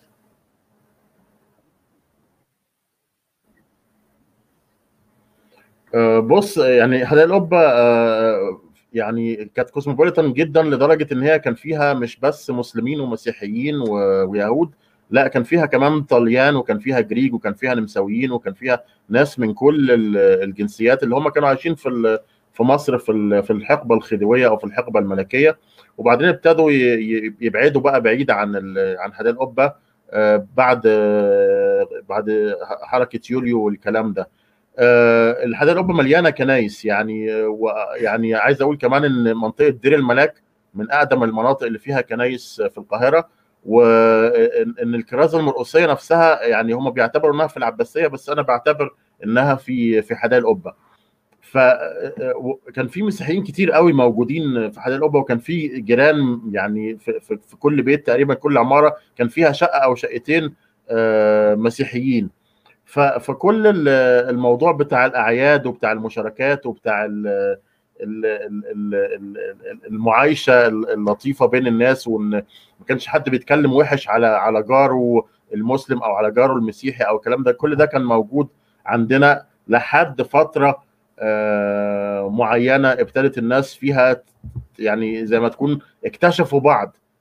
انا اكتشفت ان انت مسيحي النهارده، احنا كنا بنلعب مع بعض واحنا صغيرين وبتاع وكلام من ده، بس فجاه في حد زن في وداني وقال لي في شريط كاسيت او قال لي في خطبه الجمعه او قال لي حتى في التلفزيون، وده للاسف حصل، ان انت مش كويس، ان انت كافر، وان انت عندك الاله ثلاث حاجات. وابتدت بقى يبقى دي تظهر التفرقه الغريبه دي، بدل ما الناس كانت عايشه ومتعايشه، محدش بيسال الثاني انت افكارك ايه ودينك ايه وعقيدك ايه ومعتقدك ايه، وانت سني ولا شيعي ولا رفضي ولا يهودي ولا مسيحي ولا كلام من ده. كانت الناس كلها بتعيش وبتخلف وبتشتري اكل وبتزور بعض وبتعايد مع بعض، ونطلع بلكونه جيراننا المسيحيين اللي في العماره اللي قدامنا عشان نعلق زينه رمضان وما بيقولوش لا، وبناخد من عندهم الكهرباء كمان لو هنحط لمض. يعني مفيش اكتر من كده، يعني تعايش. ده ايام الكهرباء كانت رخيصه. الكهرباء كانت رخيصه طبعا، واحيانا كانت بتبقى الكهرباء كمان بتاعت زينه رمضان مسروقه، بتتاخد من الكوفريه زي ما بتتعمل في الافراح والحاجات دي. يعني لو بس انا عايز اقول لك موضوع الكوفريه بتاع زمان ده، انا مندهش يا وائل من حاجه قالها من شويه الدكتور ولاء الباكري وهو بيكلمنا من لندن، اللي هو قصه ان هو ما اكتشفش الا في ثانوي انه في بعض اصدقائه مسيحيين. عايز اقول لك انه انا لا انا انا انا للاسف يعني كنت احب اخلي الصوره حلوه كده، بس انا عايز اقول لك لا، انا انتبهت ليها من ابتدائي. يعني من اول ما ابتدوا يخرجوا الطلبه المسيحيين في الفصل عشان يجمعوهم مع بعض في حصه الدين، وقابله فايقه اللي هي بتدي مواد اجتماعيه عاده تديهم درس الدين المسيحي، لانه الاغلبيه في الطلاب، الاغلب الطلاب في الفصل او التلامذه في الفصل كانوا مسلمين. فصلنا كله كان فيه مثلا 5 أو 6 أقباط، فيجوا يطلعوهم من وسطنا ويروحوا يجمعوا كل 5 من هنا على 5 من هنا على 5 من هنا ويعملوا فصل عشان الدين بس. ودي كانت بداية في كل المدارس. فحكايه انك انت اتاخرت للثانوي عشان تفتكرها دي غريبه شويه. وعايز اقول لك انه كان في بعض الحاجات اللي مش لطيفه، يعني الجذور بتاعه التعصب والتفرقه. طبعا كنا عايشين مع بعض وبنحب بعض وبنزور بعض وكل حاجه، لكن لا، كان في حاجات شويه بشويه ابتدت تدخل. يعني انا اذكر انه يعني احدى المدرسات، وهي مدرسه جميله انا كنت بحبها لانها كانت بتحبني انا بشكل خاص، لكن انا فوجئت انها مثلا ايه الطلبه المسيحيين او التلامذه المسيحيين يبعتوا انا ناسي اسمها، ميسه، مريم، مش فاكر الحقيقه. الواحد بيتحدى ذاكرته بس مش قادر اجيب اسماء التلامذه اللي كنا 58 تقريبا في الفصل ده. فتيجي تبص على الفصل بتاعنا تشوف الحصه شغاله ولا لا. على الارجح هي عايزه تشوف اذا كانوا يرجعوا ولا ما يرجعوش. فهي تيجي وتروح نطه من بره كده، فاحنا نشوف دماغها، واخد بالك، وبعدين تختفي. فتقوم المدرسه تقول شفته، بعتينها تتجسس عليكم يا اولاد. يعني كان في حاجات زي كده، ما كانتش الحكايه يعني سمنه على العسل قوي قوي. كان في حاجات صغنطوطه، كانت في حاجات زي كده، بس عايز اقول لك انها ما كانتش الاغلبيه. يعني لما كان في حد من وسطنا، واحنا يعني عايز اقول لك انا شفت حاجات طائفيه وانا في ابتدائي. يعني كان في عندي زميلي في ابتدائي، كنا في ثانيه ابتدائي او ثالثه ابتدائي، وراح عمل نفسه هيبوس ايد قسيس ماشي في الشارع، وبصق في ايد القسيس للاسف وطلع يجري. دي حاجه انا شفتها ووقتها انا امتعضت. يعني انا ايه، وقعد يحكي عليها بقى بطل، يعني قعد يحكي لاصحابه بقى على قصه. لا انا كنت حاضر، انا كنت معاه. يعني انا ما كنتش متخيل ان صاحبي ده هيعمل حاجه زي كده. فانا يعني القسيس بص لي واستغرب، وانا بصيت له واستغربت. بس انا عن تربيتي انا وفي بيتي وجيراني واللي بشوفه امتعضت. انا ما شفتش حاجه زي دي بتحصل قبل كده، واستغربت ليه انت بتعمل كده. بس بعد كده لما شفت بقى والدته، وعرفت ان باباه معتقل وامه كانت مختمره او منتقبه في ذلك الوقت. ده كانت فيري ايرلي ستيج بقى في الثمانينات، اوائل الثمانينات. والدته دي كانت لا تقرا ولا تكتب، وكانت بتجمع تبرعات للمجاهدين في افغانستان، وده كان وقتها مشروع في مصر. يعني تتخيل ان مصر وقتها كانت متبنيه هذا الفكر، ان احنا بنساعد المجاهدين الافغان ضد الغزو السوفيتي والكلام من ده. انا لما شفت العائله دي وطريقه التفكير والكلام ده، فهمت هو ليه الولد عمل كده. بس بالنسبه لي انا كنت مستنكره، ولما حكيته لاهلي اتضايقوا، وكل الناس ما اعتقدش حد سوي في الفتره دي كان ممكن اتقبل حاجه زي كده. لكن دلوقتي ممكن يبقى متقبل. يعني دلوقتي حاليا هتلاقي في ناس كتيره جدا بتقول لك قشطه وكلام من ده. يعني ويبقى بالنسبه لهم الموضوع فعل الكراهيه اللي اتعمل ده مقبول. لاحظ انت بتقول ده في الثمانينات كانت ابتدت المآسي تحصل، لان ابتدت من السبعينات هذا الاتجاه لما الرئيس السادات ابتدى يستعين بالجماعات الدينية في مواجهة اليسار في الجامعة، لما اليسار كان بيضغط عليه علشان الحرب والكلام دوت وحسم الخلاف واستعادة سيناء، فهو مخه قال له، وده طبعا شيء غريب جدا، ان هو يستعين بالدين في مواجهة اليسار. طبعا اللعب بالدين وبالمعتقدات ده موضوع خطير جدا على مدى التاريخ يعني، وكلنا لو رجعنا للتاريخ نذكر الحروب الدينية والكلام ده، وانتهى به الأمر للأسف إن هو عانى مما هو لجأ إليه، وإن هو بنفسه هو نفسه اغتيل من الجماعات الدينية. فللأسف الشديد كانت السبعينات بداية خميرة هذا الجو من التعصب ومن بدايات العكننة زي ما بيقولوا بالظبط. والرئيس المؤمن يعني عمرنا ما سمعنا عن رئيس يسمي نفسه المؤمن، وان بعد ما كان اسمه انور السادات بقى اسمه محمد انور السادات، وبيهتم بالتاكيد على اسم محمد. جميل، يعني كل ده ما فيهوش غضاضه ما لم يكن موجها ان يبقى الرئيس المؤمن والرئيس محمد انور السادات، مش انور السادات اللي هو دايما كانوا بيقولوا عليه انور السادات.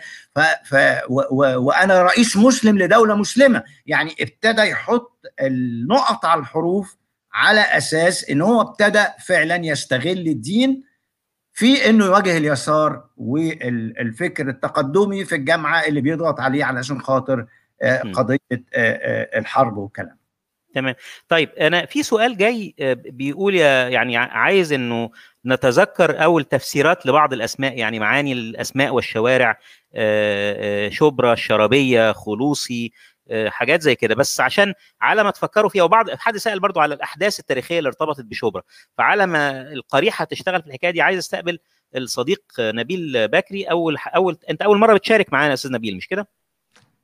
بالظبط، أول مرة. أيوه، شبراوي؟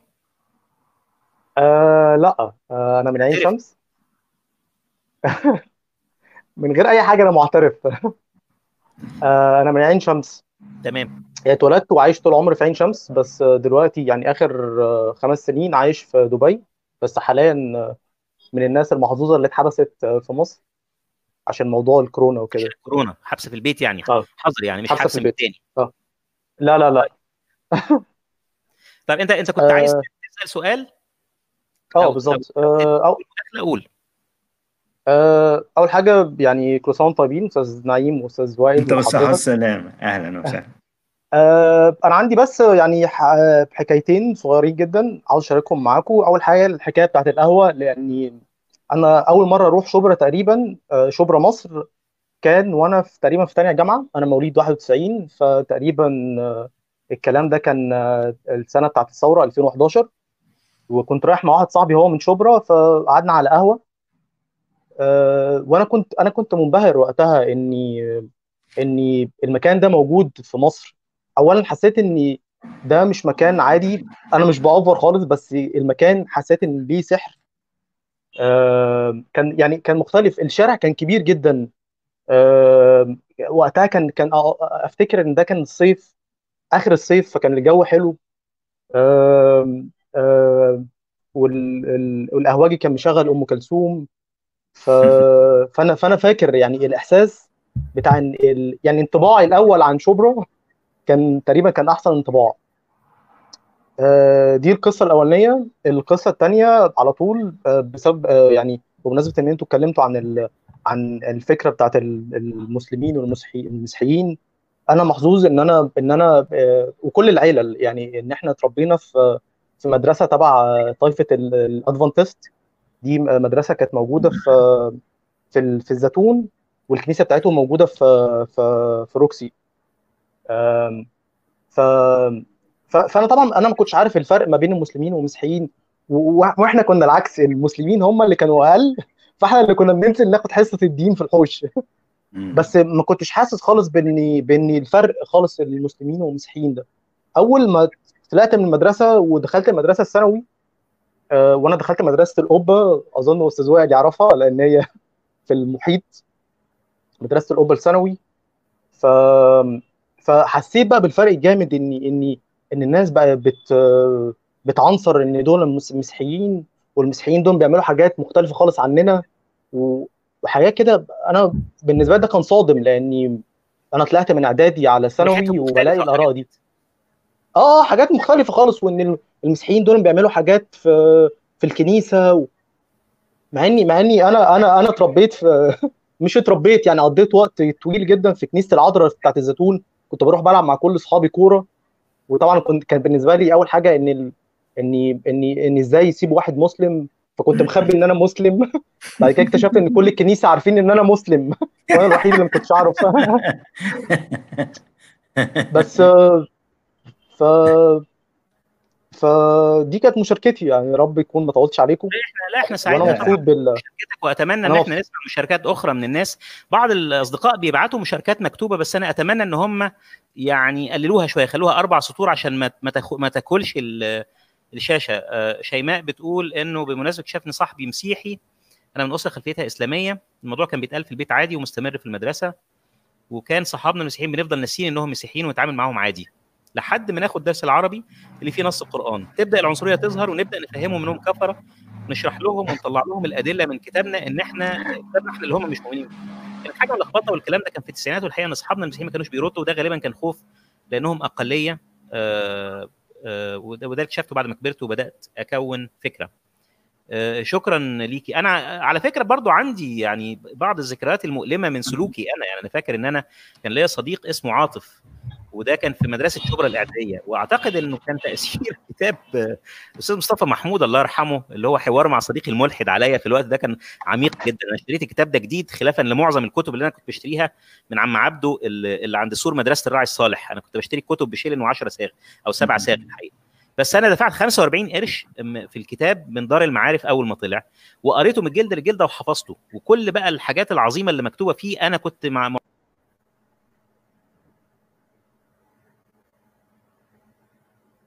صوتك هرب يا حسام، سامعني دلوقتي؟ دلوقتي. فبقول لك انا كنت موقن بكل شيء موجود في الكتاب ده، من اول بقى الاعجاز العلمي والعددي والسحري وكل الحاجات اللي طلع بعد كده انها اونطه، واللي اشتغل عليها زغلول النجار بعدين وعمل عليها عيش كويس قوي. ومن اول بقى الاعجاز العلمي في القران لحد الحديث لحد الصحابه، الاعجاز العلمي في اي حاجه نعمل منها سبوبه، بس ما علينا. فالمهم انا من حبي لعاطف قررت بقى ان انا اهديه للاسلام زي ما بنعمل عاده، يعني از وان داز، يعني زي ما بيقول اللي هو طبعا عاده بيعملها المسلمين، لو واحد مسيحي استجري ان هو يعمل نفس الحركه كان يبقى ذبح بعدها، بس احنا كان عادي ان احنا نحاول نهدي الصديق المسيحي للاسلام، لان هو مسيحي طبعا، وما دام هو مسيحي يبقى غلطان اكيد وكافر وبتاع، واحنا عايزين مصلحته.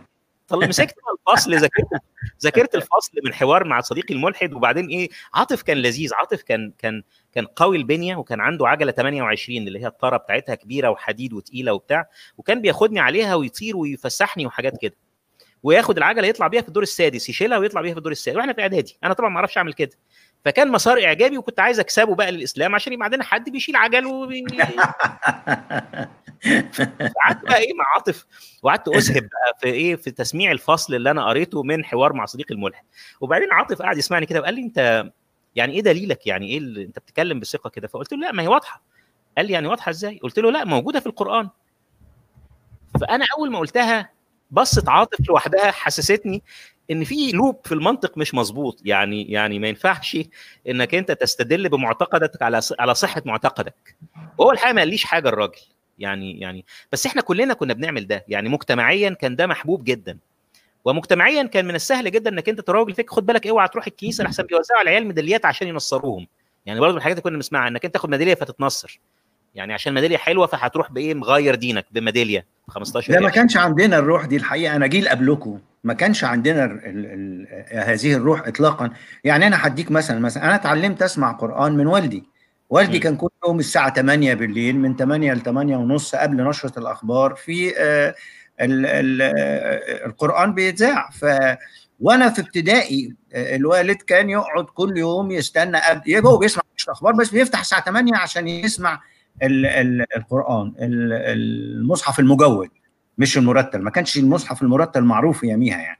وانا اتعلمت من والدي اني اميز بين المقرئين، وابتديت بقى اسمع الشيخ مصطفى اسماعيل والشيخ محمود علي البنا والشيخ الحصري واشوف الفروقات بينهم. وبعدين والدي اصلا من طولون من السيده زينب، وهو جاي من حي اصلا دي تاريخ وعريق، ووالدي كان اعز اصدقائه مسلم، عم فكري ده هو اسمه علي شلبي، راجل اصله تركي بس بيدلعوه فكري.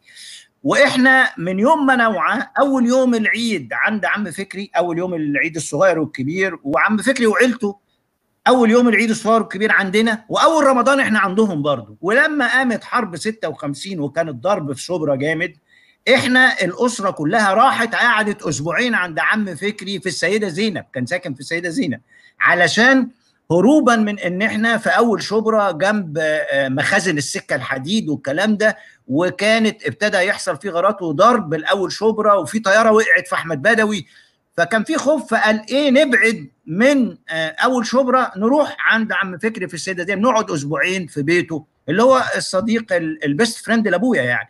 فاقصد ما كانش مصار عندنا هذه القضايا في الجيل اللي احنا الجيل اللي قبلكم، اللي هو طفولتنا كانت في الخمسينات والستينات، طفولتنا وصبانا يعني، وبالتالي دي كانت حاجه جديده، بصمه جديده اتحطت، انك تتكلم في الدين او تحاول ان انت تقنع حد بدين، ما كانتش وارده ومش في الذهن خالص هذا الموضوع في فتره الخمسينات والستينات اللي هي انا كتبت عنها في شغل. احنا كنا بقى دخلنا سبعينات ثمانينات بقى وقتها. بالظبط، وده منطقي يعني تدريجيا يعني. طيب الاستاذ نسيم سري، ونبي يا جماعه خلوها 3 سطور كفايه، حاولوا تختصروا عشان بس انتوا شايفين الضيوف طاروا. شكرا على الحوار الممتع في مساله تجاوز الرموز المستحيله الاسلاميه في المحلات العامه. لحد دلوقتي عندنا في الحلميه الجديده والسيده زينب بعض محلات تصليح الحقائب والاحذيه بتعلق صور رموز دينيه مسيحيه جنبها ايات قران من غير اي مشاكل، واصحابها مسيحيين بيشغلوا اذاعه القران الكريم الصبح، زي ما استاذ نعيم كتب في روايته البديعه شبرا، لم يكن هناك اخر. وانا برضو عمليه غريبه ومحزنه الحقيقه ان يبقى في اخر، يعني حكايه الاخر اللي طلع لنا مره واحده زي الخراج ده بعد ال الجماعات. طيب الدينيه. انا عايز اتكلم على موضوع الاخر ده والبدايات. يعني انا متذكر ان كان في السينما في الاربعينات او الخمسينات في ممثل مش متذكر اسمه دلوقتي، بس هو باني جامع في المعادي، هو كان مشهور قوي في هذا الوقت، وكان بيمثل مع ليلى مراد وشاطئ الغرام، لو حد يسعفني باسم هذا الممثل يعني. بس هو جه في فتره معينه الافلام بتاعته تحولت الى ان هو داعيه وبيدعي الناس. حسين صديق قصدك؟ حسين صديق، ايوه مظبوط، بيدعي الناس للهدايه وبتاع، وبعدين بيجيب واحده اجنبيه وبيدعيها للاسلام ويتجوزها وما اعرفش ايه، وبيشرح لها ازاي ان الاسلام دين كويس وحاجات زي كده. هو طبعا ما فيش ذم في المسيحيه واضح، بس الفكره نفسها بتاعت الفيلم ان هو انت ليه تجيب واحده وتخليها تغير دينها وتقنعها بالاسلام والحاجات دي. الكلام ده ابتدى يظهر في السينما فتره مبكره. ثانيا حقبه عبد الناصر برضو ما كانتش جنه على الارض، يعني احنا شفنا اللي حصل للجاليه اليهوديه، شفنا اللي حصل لشهود يهوه بالتعاون مع الكنيسه، شفنا اللي حصل للاقليات الدينيه المختلفه البهائيين والحاجات اللي زي كده، كل ده حصل في فتره عبد الناصر. يعني تم اصواله واستبعاد واضطهاد كل هذه الاقليات فيما عدا المسلمين السنه والمسلمين والمسيحيين الارثوذكس، وجنبهم طبعا عشان دول موجودين بقالهم فتره البروتستانت والكاثوليك. في قصه كمان عايز احكيها من وانا في اعدادي او في اعدادي على ما اعتقد. يعني كان في معانا في الفصل ولد مسيحي لكن كاثوليكي، فشفت معامله بقيه الزملاء المسيحيين الارثوذكس معاه، معامله كانت شنيعه، كانت سيئه جدا، يعني كانت اوحش ما بيتعاملوا مع كافر، يعني بالنسبه لهم احنا المسلمين ارحم من هذا الشخص الكاثوليكي. فالولد ده يعني كان صاحبنا احنا بقى، صاحبي انا تحديدا، انا اكتشفت ان الولد بيلعب مزيكا ودماغه حلوه في المزيكا وكده، فكنت انا يعني صديقه الصدوق في الفصل. لكن المسيحيين الموجودين في الفصل الارثوذكس كانوا شبه يعني مقاطعينه، لان مجرد بس ان هو الطائفه بتاعته مختلفه عن الطائفه بتاعتهم. بس ده اللي انا، هو برضه ده يثبت لك ان احنا كلنا مصريين يعني حتى لما ابتدينا نعتنق التطرف بقينا حد مختلف خلاص، يعني بقى ديانه، يعني التطرف بقى ديانه بدلا من الاحساس بمصريه الشخص او بوطنيته او بانتمائه لنفس المكان.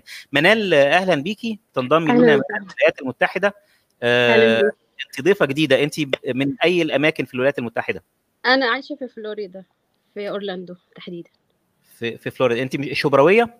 لا والله انا ماليش الشرف، يعني ما حصليش الشرف ان انا عشت فيها، بس انا كان ليا اصحاب موجودين هناك، يعني كان من دوران شبرا وكانوا مسيحيين برضو. ايه خبرتك عن شبرا؟ احكي لنا. لا هو انا مش داخله بس عشان انا بصراحه مستمتعه بالحوار، لان انا ما كنتش اعرف كتير عن شبرا، يعني انا كنت كل فكره عنها ان انا عارفه انها زحمه ومكان يعني بيسكنوا المسيحيين بصفه اغلبيه يعني، بس انا داخله اتكلم في قصه ان احنا لما كنا مع بعض في المدرسه مسلمين ومسيحيين، انا ما افتكرش ان كانوا اهلي في البيت مثلا كانوا بيجبروني ان انا ما اتكلمش معاهم او ما يبقوش اصحابي. احنا كنا جيراننا بنروح لهم وبيجوا لنا في المناسبات، وكنا في الاعياد بنشاركهم وبيشاركونا، وحتى في الطقوس اللي هي بتاعت الاعياد، الكحك والحاجات اللي بنعملها في العيد هم كانوا بيجوا بيساعدونا وكده. ما قابلتش عنصريه، يعني انا يعني موقف واحد بس حصل لي في المدرسه. انا كنت يعني طفله شقيه شويه، ففي مرة كانوا بيتكلموا عن الشهور القبطية، فكان في شهر اسمه توت، فأنا ضحكت، فواحدة صاحبتي يعني كانت معايا في المدرسة زعلت قوي إن أنا ضحكت، وبدأ بقى بينا يعني اللي هو في مشكلة حصلت بسبب إن أنا ضحكت، وهي قعدت تقولي ما أنتوا عندكم شهر شعبان، وقعدوا يضحكوا. بس ده الموقف الوحيد اللي حصل بيني وبينهم. وحتى في الكليه انا كنت برضو صحابي كانوا مسيحيين، لدرجه ان انا يعني من كتر ما انا يعني كنت صاحبه واحده صاحبتي مسيحيه، واحد قريبها كان عايز يتقدم لي، لان انا اسمي كمان ما يدلش على ان انا مسلمه كمان، وكان يعني ما اتكلمش في الدين خالص معاهم او حاجه زي كده. بس يعني فكره ان احنا حصل بينا دلوقتي في تفرقه او كده، دي ما افتكرش ان احنا السبب فيها. متهيألي من كل بيت، يعني انا اتولدت في بيت مش متدين، احنا الناس متوسطين يعني، مش متدينين ولا متزمتين ولا حاجه من دي، بس ما افتكرش ان اهلي مثلا كلموني على ان احنا مسلمين ومسيحيين خالص. يعني حتى لما كان بيبقى في مشاكل بيني وبين جيراني المسيحيين، ما كانش بيبقى الحوار فيه الديانات خالص. لكن في المدرسه ما كانش فيه تفرقه، حتى لما كنا في حصه العربي او حاجه هم كانوا بيحضروا بيحفظوا معانا النصوص عادي.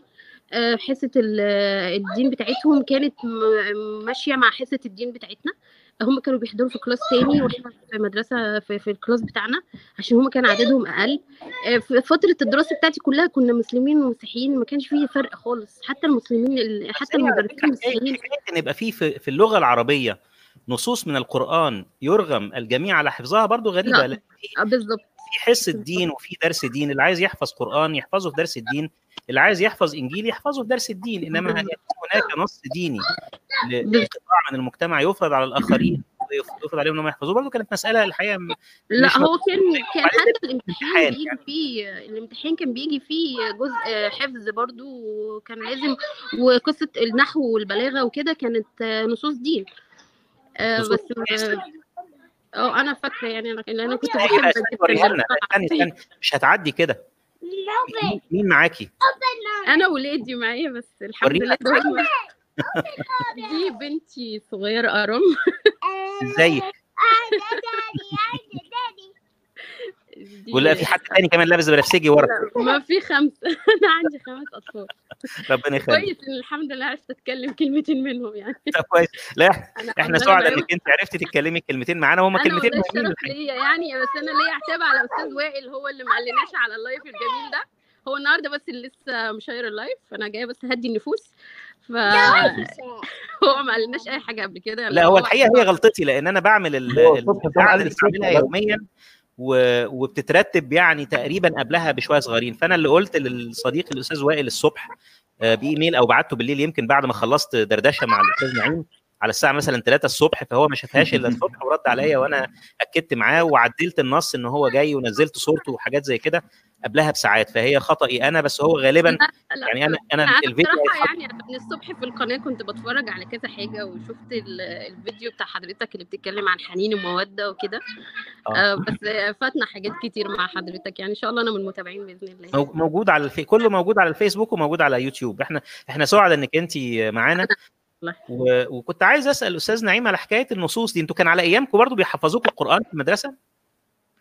يعني بالنسبه للغه العربيه طبعا كانت الايات القرانيه جزء مهم، ولكن احنا كنا بنبص لها كجزء من الحضاره العربيه، ان احنا ننتمي للحضاره العربيه، وبالتالي زي ما بناخد الشعر الجاهلي، زي ما بناخد الشعر العباسي، زي ما بناخد نصوص من القران الكريم، كان المنظور مش ديني، مش ان احنا بيحصل لنا عمليه بلشفه او يعني عمليه توجيه ديني، ولكن كانت ان دي جزء من الحضاره العربيه، جزء من البلاغه العربيه الهامه، ان احنا كناس منتمين للحضاره العربيه واللي مهتمين باللغه العربيه والمهتمين بالادب العربي، كان ده منظور هام بالنسبه لنا، فما كانش فيه مشكله في ده.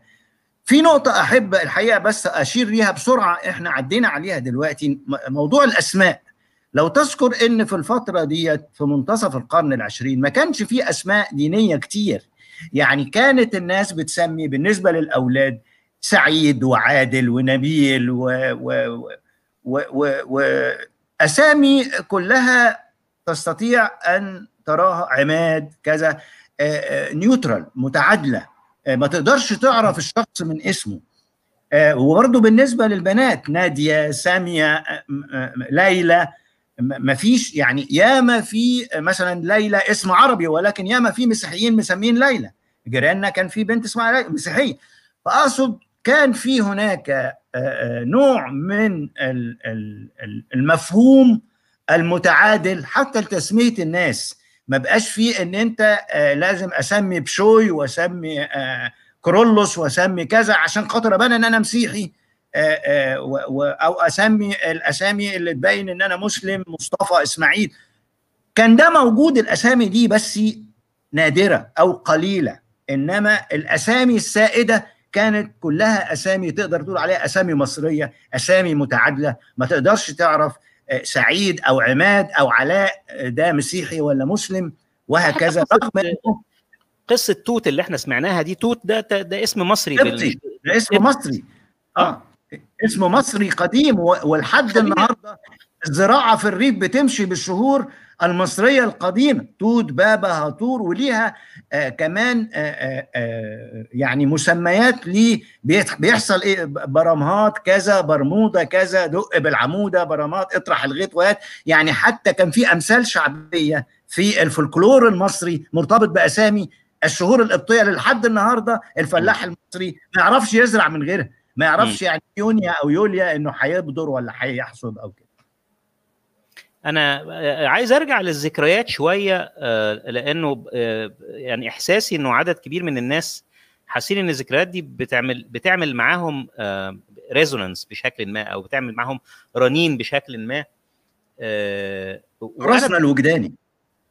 وشبرا كان فيها حاجات غريبة قوي، يعني لما الواحد بيفتكر، يعني فاكر كان في مثلا استوديو سيري اسمه كوفاك أو حاجة زي كده، كافوك. ما هو كل دولت كانوا الاجانب اللي عايشين في شبرا. فمثلا كان في استوديو انا بتصورت فيه وانا طفل، فيبوس ده كان صاحبه ارمني، كان في اوريكو تقريبا. يعني اقصد دي الجنسيات الاجنبيه المتمصره او اللي عايشه في شبرا ابا عن جد، وبقت بتشتغل في شبرا وعايشه في شبرا وبتتكسب في شبرا. انا سالتك يمكن واحنا بندردش السؤال ده، بس انا عايز اساله للناس لانه يمكن برضو يساعدونا نفتكر. انا ما اعرفش انت حضرت عم عبده بتاع الكتب اللي على سور الراعي الصالح ولا لا؟ كان في كشك. انا ما حضرتوش، انا علشان انا في اول شبرا، ما كنتش بتخش في العمق، انا في اوائل شبرا،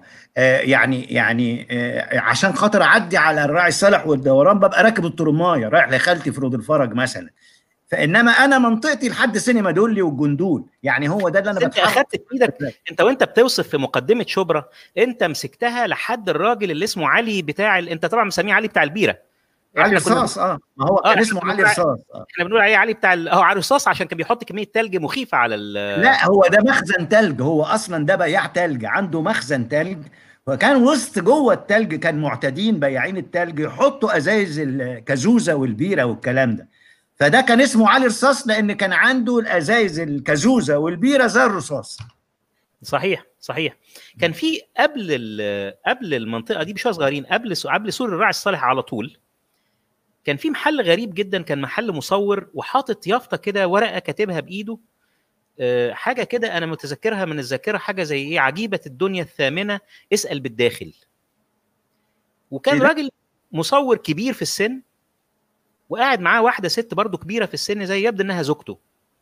واحنا بقى كنا ايه، اطفال بنعدي واحنا مروحين من اعدادي، وايه ويسرنا هذا الاعلان الغريب عن عجيبه الدنيا الثامنه، ومش عارفين ندخل ولا ما ندخلش، نجرب ولا. فمره استجمعنا شجاعتنا ودخلنا للراجل، فراح فاتح درج وطلع دفتر ملحوم من الجنب ومغلف بالجلد، وابتدى يفر قدامنا. فلقينا راقصه جميله جدا بالابيض واسود بترقص. يعني انت لما تفر هي صور متتابعه قبل، طبعا قبل السينما. هو الراجل يبدو ان هو عمل الحاجات دي في شبابه، وبشيء من التدقيق ادركت ان الست الحلوه اللي في الصور دي هي مراته. وكنا هو كان يحب جدا يفرج الناس على هذا الاختراع، وعنده اكتر من دفتر لصور متتابعه عاملها لزوجته اللي هي كانت غالبا موديل جميله يعني في وقتها. وكان يحب ان هو يعيش الحكايه دي تاني مع كل حد يدخل يساله عن عجيبه الدنيا الثامنه ويفرجوا على الدفتر. انا بحاول افتكر اسم المصور ده، او اشوف حد او الراجل ده راح فين، او صوره راحت فين. يعني ده اكيد انا ما اعرفوش الحقيقه، بس هو يعني دي روح الطرافه عند بعض الفنانين، يعني بعض الفنانين القدام، لان حياته هي فنه وهي وظيفته وهي اكل عيشه، فبتلاقي عايش الموضوع، فممكن بيطلع افكار طريفه جدا، ويبقى كطفل صغير هيمان بيها ونفسه يوريها لكل الناس، وعايز كل حد يجي يشوف الحاجه اللي هو متقاله ابتكار عملها. يعني دي حب المهنه او حب الهوايه. وهو فعلا كان واضح ان هو يعني حب واتجوز اللي بيحبها، وصور اللي بيحبها، وعاش بقى في ذكرياته، عاش حالته، هي حياته، هي مهنته، هي حبه، هي جوازه، هي فخره، هي كل شيء. صحيح. طب نرجع لسؤال من الاسئله اللي الناس سالتها، وانا شايف سعيد بيشاور في في في في المجلس في الاستوديو من ورا، فهندخله معانا. بس السؤال الخاص بمعاني، بالاسماء الغريبه والمعاني بتاعتها، يعني مثلا شبرا، خلوصي دي جت منين؟ الشرابيه جت منين؟ الشرابيه دي ليها قصه. وائل، انت كنت كاتب الحاجات دي في المقال بتاعك. ده حقيقي. طب فكرنا بكم حاجه من يعني الشرابيه مثلا، انت بيتهيألي كنت كاتب انها كانت حد بيعمل خدمه ما للجيش، كان طايفه في الجيش في وقت ما كان مسؤوله عن سقايه الجيش والميه والكلام ده، فسموهم الشرابيه، وهم كانوا بيقعدوا في المنطقه دي، فالمنطقه دي اتسمت على اسمهم الشرابيه. يعني خليني اقول لك ان اسماء شوارع شبرا معظمها ليها علاقه باسره محمد علي تحديدا، لان هو محمد علي هو اللي بنى قصر في شبرا الخيمه، وهو اللي عمل شارع شبرا بقى، اللي هو بيوصل بين القصر بتاعه وبين القاهره نفسها، وزرع على جنبه الشجر والكلام ده. يعني شارع مثلا حليم باشا ابن محمد علي، شارع رفعت هو ابن ابراهيم باشا وحفيد محمد علي، شارع سعيد باشا هو الخديوي سعيد، شارع الباشا هو شارع محمد علي نفسه، شارع انجا هانم هي زوجة محمد سعيد باشا، شارع العطار كان مكانه أرض بتاعة كبير العطارين كان اسمه الحاج محمد هرمس، وأرض أيوب ده يبقى ابن برضه العطار ده، شارع قبة الهوى ده مكان قصر الحريم بتاع عمر طوسن، الخزندار هو أمير الخزانة عبد الرحمن الخزندار، قصره دلوقتي كنيسة سانت تريز، المسجد بتاعه موجود حتى الآن. شيكولاني هو برنار شيكولاني الخادم الأرمني للأمير طوسن، مكان بيته دلوقتي مدرسة الاستقلال. شارع دولتيان على اسم الأمير حيدر دولتيان، وقصره هو مدرسة الخلفاوي. فيكتوريا الخلفاوي ولا الخلفاوي؟ يعني أنت بتنطقها كده ولا أنت قريتها؟ أنا النطق الصحيح بتاعها، احنا بنقول الخلفاوي، بس انا افتكرت ان في بداله ما، لانك انت مسميها الخلفاوي، لا هي الخلفاوي. ماشي، تمام. فيكتوريا عشيقه احمد خمراوي امير الجيوش، وكان لها قصر هناك، ده بيقال في تراث الشعبي، بس خمراوي بعيد جدا عن شبرا وبعيد جدا. بس في شارع خمراوي كمان على فكره.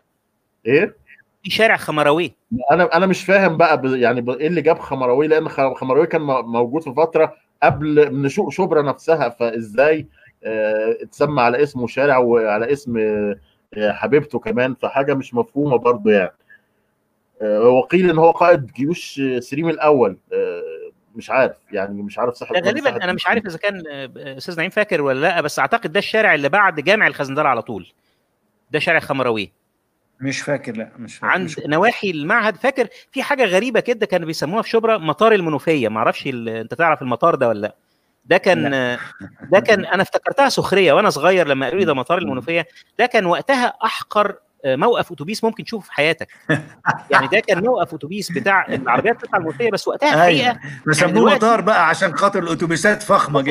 الناس بتتكلم جد يعني، مش عاملينها بتاع، لا مسمينها مطار سخريه. لا ما هو سخريه وبقى اسم يعني. مظبوط مظبوط. قصاده على طول كان شارع خمراوي. ده في اسماء ايه تاني كمان يا وائل عندك؟ توسون والكلام ده. في موقف احمد حلمي، ده على اسم الكاتب والصحفي احمد حلمي اول رئيس تحرير لجريده الوفد، اعتقد ان هو جد صلاح جاهين او حاجه زي كده. ده مظبوط مظبوط. والشيخ رمضان اتسمت على اسم درويش صوفي كان عايش في الحته دي، اسمه الشيخ رمضان علي الصعيدي. السبتيه كان بيسكنها التجار اليهود، دول كانوا بيأجزوا السبت فتسمت السبتيه على هذا الاساس. مش متذكر بقى كان في ايه تاني في وشبرا نفسها كمان كاسم له دلاله. شبرا الخيمه هي اقدم من شبرا نفسها، كان اسمها الاصلي شبرا الخيام او شبرا الشهيد، عشان كان حسب خطط المقريزي والنجوم الزاهره كان في حاجه زي مولد بيتعمل هناك، مولد خاص بالمسيحيين يعني. عيد الشهيد الانبا يحنس السنهوتي 8 شهر بشمس القبطي، كان بيتنصب خيام على النيل لمده 3 ايام، ومعاهم صندوق فيه اصبع بيقولوا ان هو اصبع الشهيد، بيغسلوه في ميه النيل عشان الفيضان يجي وكلام من ده. لحد ما ركن الدين بيبرس الجاشنكير وقف الاحتفاليه دي، قال لك الناس بتسكر وبتتخانق وبتاع وكلام من ده، وبعد دي ب 36 سنه رجع الاحتفالات دي تاني يعني. طب شبرا، لكن شبرا نفسها هقول لك انا شبرا دي كلمه قبطيه اصلها معناها العزبه. يعني شبرا محوره عن لفظه قبطيه جبروه، ودي معناها العزبه. انت كنت بادئ المقال افتكر يا وائل بعد قصه السفينه او المركب، يمكن انت ذكرت المعلومه اللي قالها الاستاذ نعيم. انا بحاول ادور عليها بس دلوقتي. طيب الاستاذ سعيد سمير معانا. سعيد، انت تسميت سعيد بقى في الوقت اللي كانوا بيقولوا فيه في الهيصه لما كان كله بيسمي اسماء، كان كله مفيش احمد ومحمد بس او بولس طبعا. لا انا بس عندي تعليق بسيط، هرجع لموضوع صناعه الاخر، وان كنت يعني معترض شويه مع استاذ نعيم لانه ركز على السادات كانه هو كان بدايه صناعه الاخر. انا اعتقد زي ما وائل قال ان عبد الناصر بيتحمل المسؤوليه دي اكتر كتير من السادات، وان مساله تعامله مع اليهود في بداية القضية الفلسطينية كانت فعلا يعني أنا بشوفها شيء سيء جدا ووزر هنتحمله طول العمر. أنا أذكر مثلا مرة كنت في براغ، مدينة براغ، ودخلت مطعم، فوجئت إن هو مطعم مصري بشكل جميل جدا، الموسيقى والصور والأكل وكل حاجة مصرية، فكان عندي قناعة شديدة ان ده صاحب المطعم اكيد مصري، يعني ما يعملش الحاجات دي بالجودة دي الا لما يكون مصري، مع اني ما لقيتش حد عرب ولا مصريين في المطعم. فسألت الجرسون بقول له هو ايه حكاية المطعم دوت، هو مش صاحبه مصري؟ فقال لي لا، ده هو صاحبه مش موجود دلوقتي، هيجي بعد شوية، هو ابوه مصري ويهودي اضطر ان هو يترك مصر اجبارا، ولان ابوه كان بيحب مصر جدا، فأولاده لما مشوا كانوا صغيرين خالص، عاش كل ذكريات مصر وتاريخهم هناك، ورثوا لأولادهم، لدرجة إن ابنه بالرغم إن هو يعني منقطع عن مصر طول حياته تقريبا، لكن مصر عايشة في وجدانه بأغاني أم كلثوم، بأنواع الأكل اللي مقدمها في المطعم. وبعديها لما جه قعد يكلمني بكل شجن على قد ايه ابوه كان حزين جدا، وكان يعني شايف ان هو اتظلم باللي عبد الناصر عمله معاهم. ودي حاله من ضمن الحالات، اعتقد ان يهود مصر اتظلموا، حتى الان بيتظلموا داخل مصر نفسها، احنا عمالين نتكلم عن الاخر وعن المسيحيين والمسلمين وناسيين ان يهود مصر كانوا جزء من النسيج المصري لمئات السنين. يعني ما هماش ناس يعني جايين من بولندا ولا من روسيا زي ما موجود في الارض المحتله دلوقتي كمان يعني. فاحنا الوعي المصري اتفضل.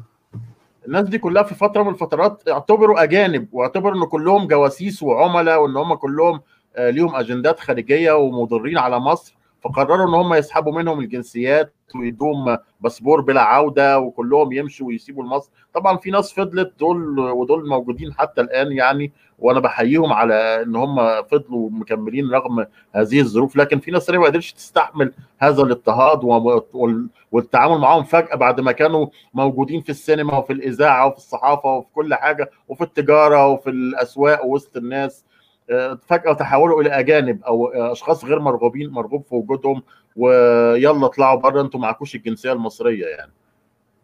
يعني هو عندك حق تماما، يعني أنا بشوف إن الناس دي مصريين حتى النخاع، ما هماش لا وافدين ولا ليهم ثقافة مختلفة ولا بالعكس، الناس ديت مش بس مصريين حتى النخاع، ولكن حب مصر معنى إن هو يستمر داخل وجدانهم لدرجة إن واحد ترك مصر وهو عمره 2 3 سنين متعلق بيها ويعمل مطعم مصري وكل حياته وثقافته واحساسه مصري.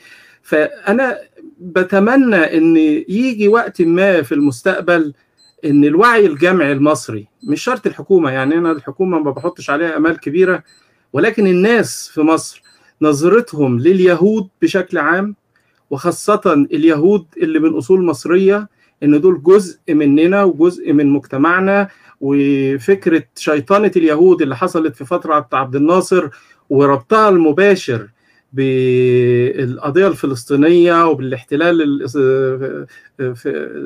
ده لازم نفكه، لازم نفككه ونرجع تاني ونفكر في اليهود من ناحية حتى العقائدية. اليهود أقرب للمسلمين من المسيحية، يعني في الثقافة الدينية حتى في تقاربات كتيرة بين اليهود والإسلام. أعتقد أن يعني الاحتلال وسلطة الاحتلال نجحت أن هي كمان تستثمر في الموضوع دوت في أن هي تبان أنها مظلومة، يعني اللي عمله عبد الناصر ونظرة العرب. طبعا الحكاية أنه إسرائيل حاولت تلعب بالكارت الديني برضو، وده كان ليه تأثير على موقف السلطة في مصر من اليهود، واداها كمان كارت تلعب بيه زيادة عشان تاخد شرعية أكتر، بالظبط نبقى احنا نظلمه علشان نعوض النقص ده. خليني أفكركم كمان يعني أعتقد نانا كانت كاتبة دلوقتي حاجة على الشاشة في عن فيلم أمير رمسيس. أمير رمسيس كان عامل فيلمين وثائقيين حلوين جدا عن يهود مصر، معرفش يهود مصر ولا أستاذ نعيم شفت الفيلم؟ طبعا هو امير قريبي يعني، فانا شفت الفيلم ودعاني ليه. طبعا عمل فيلم هايل، فيلم تسجيلي عن يهود مصر، وانا ارجو ان كل الناس تشوفه الحقيقه. وانا متفق في الكلام اللي اتقال عن يهود مصر، ويهود مصر اتظلموا فعلا جدا.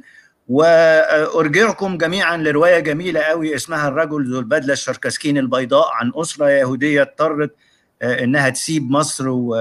وارجعكم لناس من المناضلين المصريين زي الاستاذ شحاته هارون اللي هو المحامي اللي كان احد اعضاء حزب التجمع، وبناته في واحده لسه عايشه على قيد الحياه وهي اللي مسؤوله عن الطائفه اليهوديه دلوقتي. محمد عفيفي كتب كتاب عن شبرا برضو مهم جدا، هو استاذ تاريخ الحديث في جامعه القاهره الدكتور محمد عفيفي، وشبراوي برضو كتب كتاب عن شبرا، اسكندريه صغيره في مصغره في القاهره. فعايز اقول ان اليهود اتظلموا طبعا، لان اليهود المصريين زيهم زي المسيحيين المصريين زيهم زي المسلمين المصريين، هم مصريين ديانتهم يهوديه، او مصريين زي المصريين ديانتهم مسيحيه، او مصريين ديانتهم اسلاميه، ولكن اتظلموا جدا حقيقة. هو يمكن يعني برضو هو الواحد عشان يحاول يحلل موضوعيا، بس هي كان إشكالية قيام دولة إسرائيل وإشكالية الحركة الصهيونية ربكت الأفكار يمكن، وخصوصا إن رجال الثورة كانوا كلهم شباب صغير في منتصف الثلاثينات، فما كانش فيه الحكمة لمقدرة الفصل ما بين ان انت تكون يهودي مصري، وان في حركه الصهيونيه العالميه وسلطه بلدي. ايوه الفيلم ده برضو للاستاذ اسامه بيشير ليه، فيلم مهم جدا للاستاذه ناديه. فعايز اقول ان يمكن برضو قضيه لافون في اول الخمسينات حصل فيه ارتباك فكري، ولان رجال الثوره كانوا كلهم شباب في مقتبل العمر، مفيش نضج عقلي يقدر يفصل ما بين الامور وبعضها، فخلطوا الامور ببعضها. فاللي اتظلم فيها الحقيقه اليهود المصريين اللي طلعوا من مصر غصب عنهم، واللي كانوا بيجبروا انه لو طلع لاي ظرف من الظروف القهريه مش هيرجع تاني وهيفقد جنسيته المصريه. ودي حصلت لناس، يعني اللي انا اعرفه اظن الاستاذ شحاته هارون كان احدى بناته كانت لازم تسافر تتعالج ورفض انه يسافر وضحى ببنته علشان ما يسيبش مصر. وده راجل كان يعني مناضل عظيم، وكتير من المناضلين اليهود في الحركه في حركه الدفاع عن العمال والكلام ده كله. برضو جد الممثله بسمه ده برضو كان احد عظماء اليهود في مصر، المحامين اللي بيدافعوا عن العمال في الحركه العماليه. فعايز اقول ان حصل ظلم كبير، واللي عايز يعرف ده يقرا من فضلكم روايه الرجل ذو البدله الشركسكين البيضاء، روايه عظيمه عظيمه عظيمه بتحكي معاناه اسره يهوديه مصريه اضطرت لانها تغادر القاهره مصر وتسيب، وراحت على فرنسا. معظمهم فعلا ما رضوش يروحوا اسرائيل، راحوا فرنسا واتبهدلت، ووصل بيهم الامر لامريكا في النهايه. فده يدي صوره عن معاناه المصري اليهودي في الخمسينات نتيجة للاضطرابات السياسية واختلاط الأمور ما بين الصهيونية كحركة سياسية واليهودية. هو أنا الحقيقة في نقطتين سريعتين بيجوا في دماغي لما بسمع الكلام ده. واحد فيهم أنه دايرة الظلم ما بتقفش، يعني لما بشكل جمعي يتظلم قطاع معين من الناس وباقي القطاعات غير المظلومة تهلل ده، ما بيمرش وقت كتير قبل ما يتدوروا اللي فاضلين دول يتقسموا تاني الأغلبية وأقلية، ويبتدوا الأغلبية اللي فيهم يضطهدوا الأقلية. يعني دي بتتكرر، وأتمنى إن الناس تستوعب الحاجات دي في التاريخ. الحاجة التانية إنه في تقديري أنا إن في مراجعة من أول 2011 لحد دلوقتي، يعني في مراجعة جمعية بتتعمل لحاجات كتيرة في تاريخنا، ومن ضمنها موقفنا من اليهود المصريين، واللي كان جزء منها خروج الفيلمين دول. انا اتصور في الفيلمين اللي عملهم امير رمسيس، يمكن لو كانوا طلعوا من 20 سنه ولا 30 سنه كان بقى امير خاين وعميل صحيح صحيح صحيح. الفيلم استقبل بترحاب شديد، وبيساعدنا ان احنا نشوف. هي 25 يناير تعتبر عوده الوعي لمصر، انا في رايي. رغم الوعي المصري يا وائل، مش عوده الوعي المصري. ها وائل كان ليه مدونه اسمها الوعي المصري، ليها دور كده مش عايزين نتكلم عنه عشان ملوش لازمه، احنا بنتكلم عن وائل بتاع 360 وائل بتاع مش عايزين نسبب له مشاكل. حاجه ثانيه خالص. طيب مصري لا انا واضح في القصه دي، البرنامج ده مفيش سياسه يا جماعه، بس عشان ايه لو حد قاعد مستني يدور على حاجه، مش هنتكلم في السياسه، مش معمول عشان السياسه خالص. مصري بنتكلم في الوعي عشان الوعي بس. انا شايف انه من مصلحه الدوله المصريه ومصلحه المصريين ان هم يفطنوا للدرس ويتعلموا منه، من مصلحتنا يعني، من مبدا نفعي، من مبدا النفعيه البحته. اليهود اقوياء وفاتحين ايدهم للسلام، والناس عايزه تعيش، يعني مش لكن احنا ما زلنا عايشين في شعارات الماضي والكلام اللي هو الحنجوري اللي يودي ولا يجيب يعني. مصر دولة مش ضعيفة يعني. احنا مثلا في ناس لحظة بس، اليهود فاتحين ايديهم للسلام دي ممكن يبقى ليها دلالات سياسية تانية، معناها انه اسرائيل طول عمرها فاتحة ايديها للسلام. يعني ما اعرفش انت بتتكلم عن اليهود كشعب. انا في يهود في امريكا اقوى من اسرائيل كلها، يعني انا بتكلم على اليهود بصفة عامة. اليهود هنا في المانيا مثلا اللي عايشين هنا ملتزمين بقوانين الدوله رغم ان هم اقلية. فيعني احنا نبص نشوف، احنا مش هنخترع العجلة، احنا نشوف الدول التانية عملت ايه ونعمل زيهم يعني. فاذا كانت مصر هو تجنت على اليهود زي ما المانيا تجنت على اليهود بشكل او باخر، بس طبعا مش بنفس القدر يعني، ولكن نافتهم، مصر نافت الناس. طب وبعدين، طب احنا حسينا بالذنب، طب ممكن نصلح ده ازاي؟ انا في رايي ان الدوله المصريه تبادر مثلا باصدار قوانين، باصدار حاجه ممكن مثلا لاحفاد الناس دي ياخدوا جنسيه، ياخدوا حاجه. لازم يكون في مش مجرد نعمل لهم ترميم للمعبد بتاعهم مثلا في القاهره ولا اسكندريه. الحاجات دي حلوه وبناخد اللقطتين وخلاص يعني، لكن لازم يتحط في يتعمل قوانين، والدوله تشد على كده، زي ما الدوله المصريه لما بتحط حاجه في دماغها بتعملها، تخلي الحاجات دي برضو يعني اولويه، تحسس منظرنا قدام العالم ايه. لما الماني يقول لي هم المصريين ليه كده يعني، تبص تفتح كتاب التاريخ تلاقي المصريين دول شعب عظيم جدا على مدى التاريخ، وايه اللي حصل لكم يعني ايه اللي حصل لكم؟ ما هو لما كل الشعوب وكل الناس تبص لينا وتقول لنا ان احنا متاخرين في حقوق الانسان ومتاخرين في الكلام ده كله، طب يعني عيب يعني، واحنا كمصريين مش قادرين ان احنا نوصل لصيغه تفاهم بيننا وبين بعضينا يعني، مش قادرين نسامح بعض او نقبل بعض ايا كان ديننا يعني. منظرنا ملوش حل بره، منظرنا مش كويس يعني، انت فاهمني؟ فانا في رايي ان الدوله المصريه ما بتاخدش اي قرار مهم زي ده الا لما يكون في مصلحه عائده عليه. انا يعني هسمع راي الاستاذ نعيم والاستاذ وائل في الحكايه دي. انا شايف ان المساله مساله وعي اكتر ما هي مساله سياسه، ويمكن ده اللي احنا بنتكلم عليه بشكل اساسي. يعني النوستالجيا اللي احنا عايشينها دلوقتي واحنا بنتذكر شبرا وايامنا في شبرا واللي انعكست في القراءه الاجتماعيه التاريخيه للاستاذ نعيم في روايته، هي اللي احنا بنفتقدها وحاسين ان احنا عايزين نرجع ليها. ده جزء من عمليه اعاده الوعي وتذكير الناس بانه الوعي الان وما قد يبدو ازليا هو مش ازلي. بدات من بالاعلام وصناعه المحتوى، بالاعلام وصناعه المحتوى، زي ما الدوله المصريه قررت ان هي ترجع احساس الوطنيه لملايين من افراد الشعب، صغيرين في السن اللي هم اقل من 20 سنه، بمسلسل زي الاختيار. تقدر برضو الدوله المصريه تحط كل مجهودها في مسلسل او توعيه معينه وبرامج بالابواق الاعلاميه الكتير الموجوده، وعندهم المنصات الكتيره الموجوده، اعلام، تلفزيون، كل الكلام ده، ان هو برضه يوصلوا الرساله ويوعوا الشعب. الدوله المصريه لو مش عايزه تعمل حاجه مش هتتم يعني. انت شايف انها اراده سياسيه. استاذ نعيم ايه رايك في القصه دي؟ ما الذي نحتاجه؟ يعني انا في تقديري الشخصي احنا لازم نفصل بالنسبه لقضيه اليهود ما بين الديانه اليهوديه وما بين الحركه الصهيونيه العالميه. الحركه الصهيونيه العالميه حركه سياسيه وحركه سلبيه، لانها قامت على اخذ وطن قومي للفلسطينيين يبقى وطن قومي لديانه، وده فكره عنصريه. ان يكون في وطن على اساس ديانه او دوله على اساس ديانه، دي فكره في منتهى العنصريه. فالحركه الصهيونيه حركه سلبيه عنصريه رجعيه، ويجب ان نفصل تماما ما بين الديانه اليهوديه للبشر، ده ديانة معتقد زي المسيحية زي الإسلام زي البوذية زي اليهودية، يعني أقصد في فرق، وما نخلطش ما بين الديانة اليهودية وبين الحركة الصهيونية العالمية. ده هيحل لنا مشاكل كتير، ولو نقدر نحل بقى بعقل قضايا اليهود المصريين اللي اضطروا لمغادرة البلد في الستينات، إن أبنائهم اللي عايزين يرجعوا، اللي عايزين يبقى علاقتهم بمصر طبيعية، اللي عايزين يستردوا جنسيتهم المصرية، ده حقهم، لأن دول مصريين أصلا. وطالما إحنا بنتكلم في ديانة، واحد دينه يهودي، مصري يهودي، لازم من حقه إنه يرجع.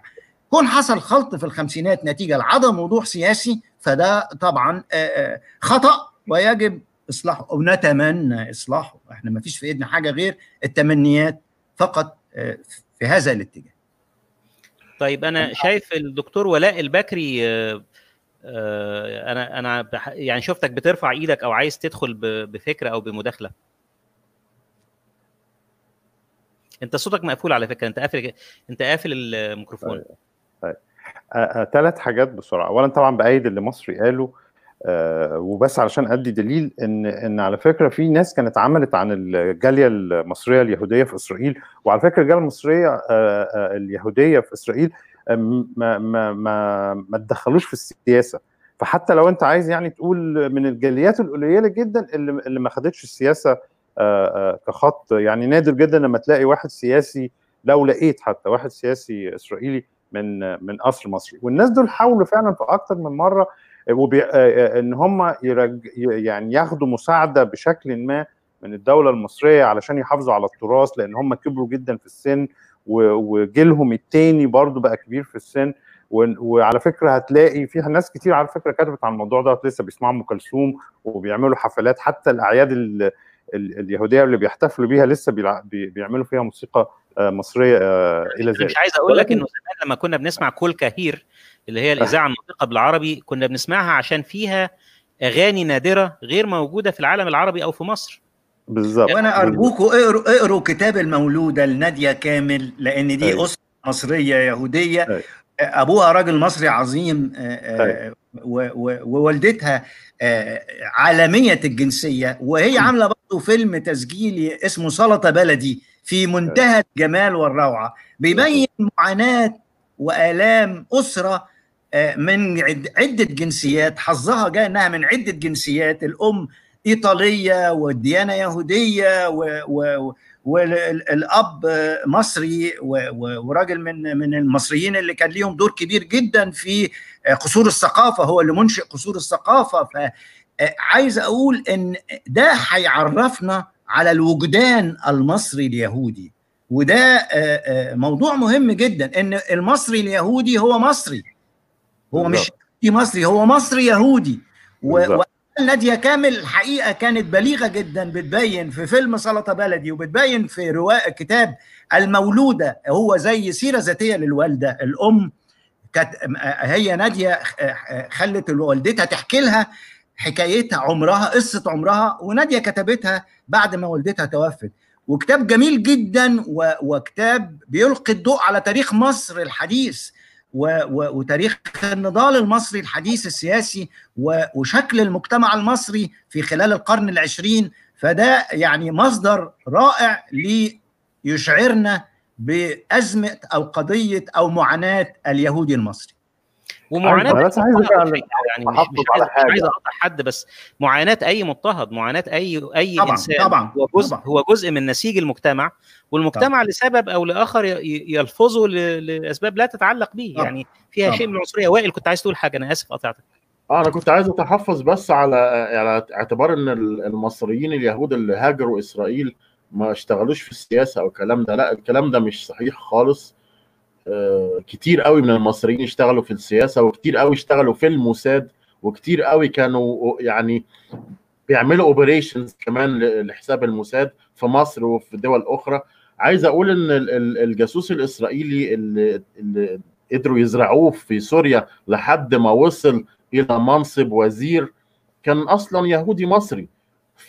فلا يعني انا عايز اتحفظ على موضوع اليهود المصريين اللي هاجروا لاسرائيل. في ناس تحولت الغضاضه بتاع طردهم من مصر الى كراهيه كامله لمصر وللشعب المصري، ورغبه في ايذائهم ورغبه في الانتقام، وده ادى الى انخراطهم في الموساد والى عملهم كعملاء وكجواسيس وكمخربين.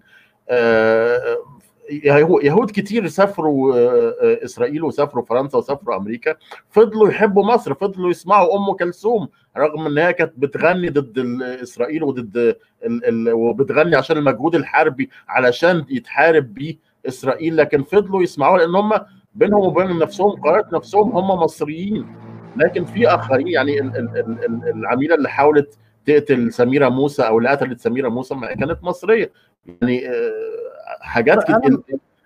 لا ما هو التعميم مخل يعني. انا مش عايز اختلف معاك وانا متاكد ان احنا عندنا يعني اجهزه امنيه تعرف تشوف اللي عايز يقدم على الجنسيه ده تاريخه ايه وخلافه، فمش عايز تبقى نقطه خلافيه قوي.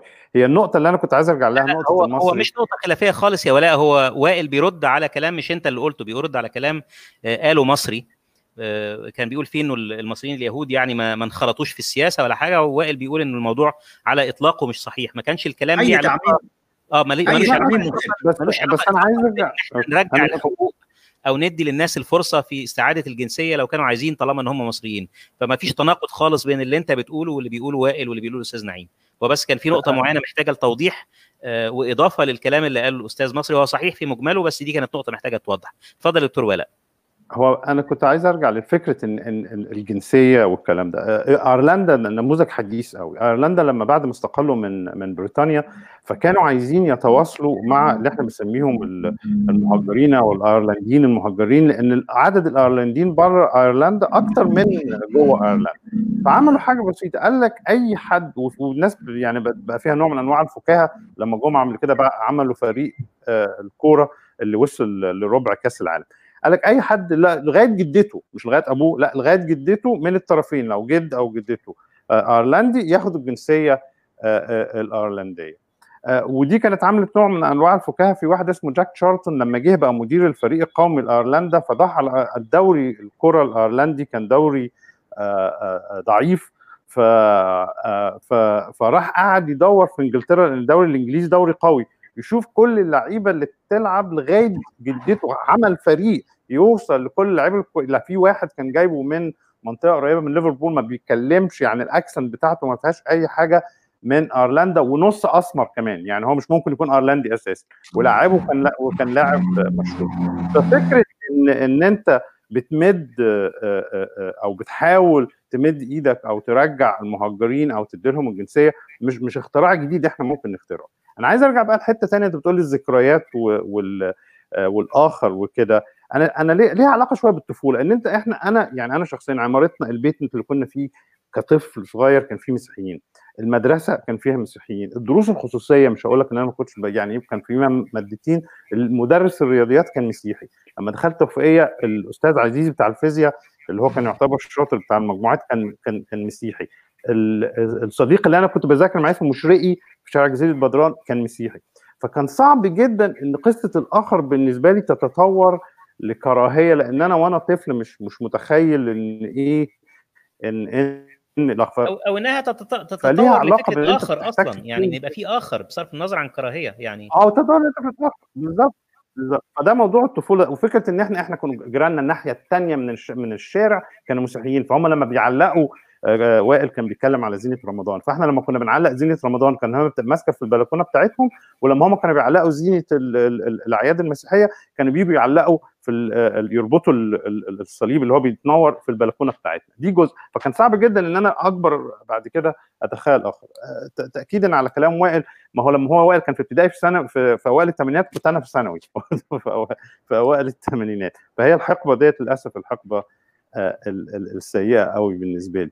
بس انا عايز حاجه فكاهيه بقى، يعني بالنسبه للشبرا، احنا كان لينا واحد زميلنا دخل الجيش مسيحي، وبرده من الاسماء زي ما اللي بيقول عليها الاستاذ نعيم، مش هقول اسمه عشان لو ايه ما اسمه عادل سعيد، كويس. المهم دخل الجيش وعسكري وبتاع، وجه واحد زميله برده معانا مسلم، واجازه العيد والظابط مش عايز ايه ينزله، فخلينا نسميه عادل. فعادل دوت كده بتاع نكته وفكيه، فقال له ازاي بس انا هروح اكلم لك الظابط وايه وكان يوم جمعه وهخليه يديك اجازه تنزل في العيد تشوف اهلك، والاثنين داخلين. ففعلا عادل دهوت راح وكلم الظابط، كان ساعتها بيصلي في صلاه الجمعه يا جماعه، فبص له كده قال له انت ما بتصليش ليه؟ اقف صلي. عادل وقف ورا في الصلاه وصلى الجمعه وزي بتاعه يركع، هو يركع والله اكبر الله اكبر ويستهدوا، مفيش غلطه مفيش غلطه. عادل ده كان في يوم من الايام كان فعلا ايه من باب بيروح يصلي الجمعه، ما حدش واخد باله، انت فين يا عم انا داخل اصلي، طب روح صلي. المهم طلع، فجه قال له الظابط قال له طب انت متحمس قوي لصاحبك كده، وانت مش هتنزل انت يعني تشوف عيلتك؟ فطبعا هو مش قادر يقول ان انا مسيحي والعيد مش بتاعنا، فقال له والله حضرتك تبقى عملت لي خدمه جميله جدا، ده امي تنبسط.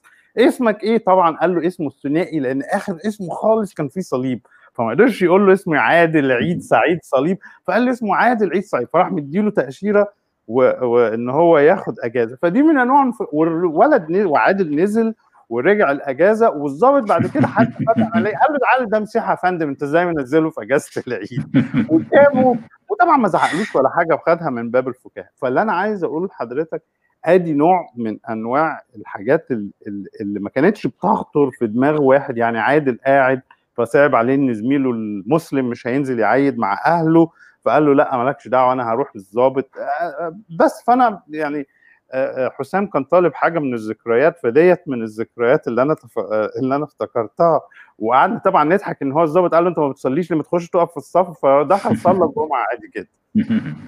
اشكرك يا حسام.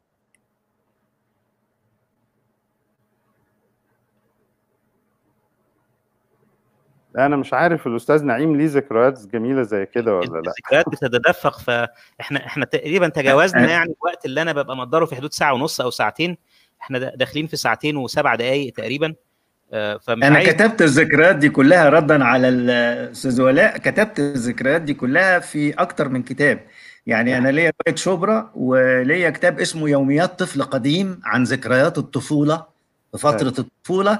يعني وليا اكتر من يعني انا معظم رواياتي عن ذكريات شبرا او في حي شبرا، فهيبقى فيها كلها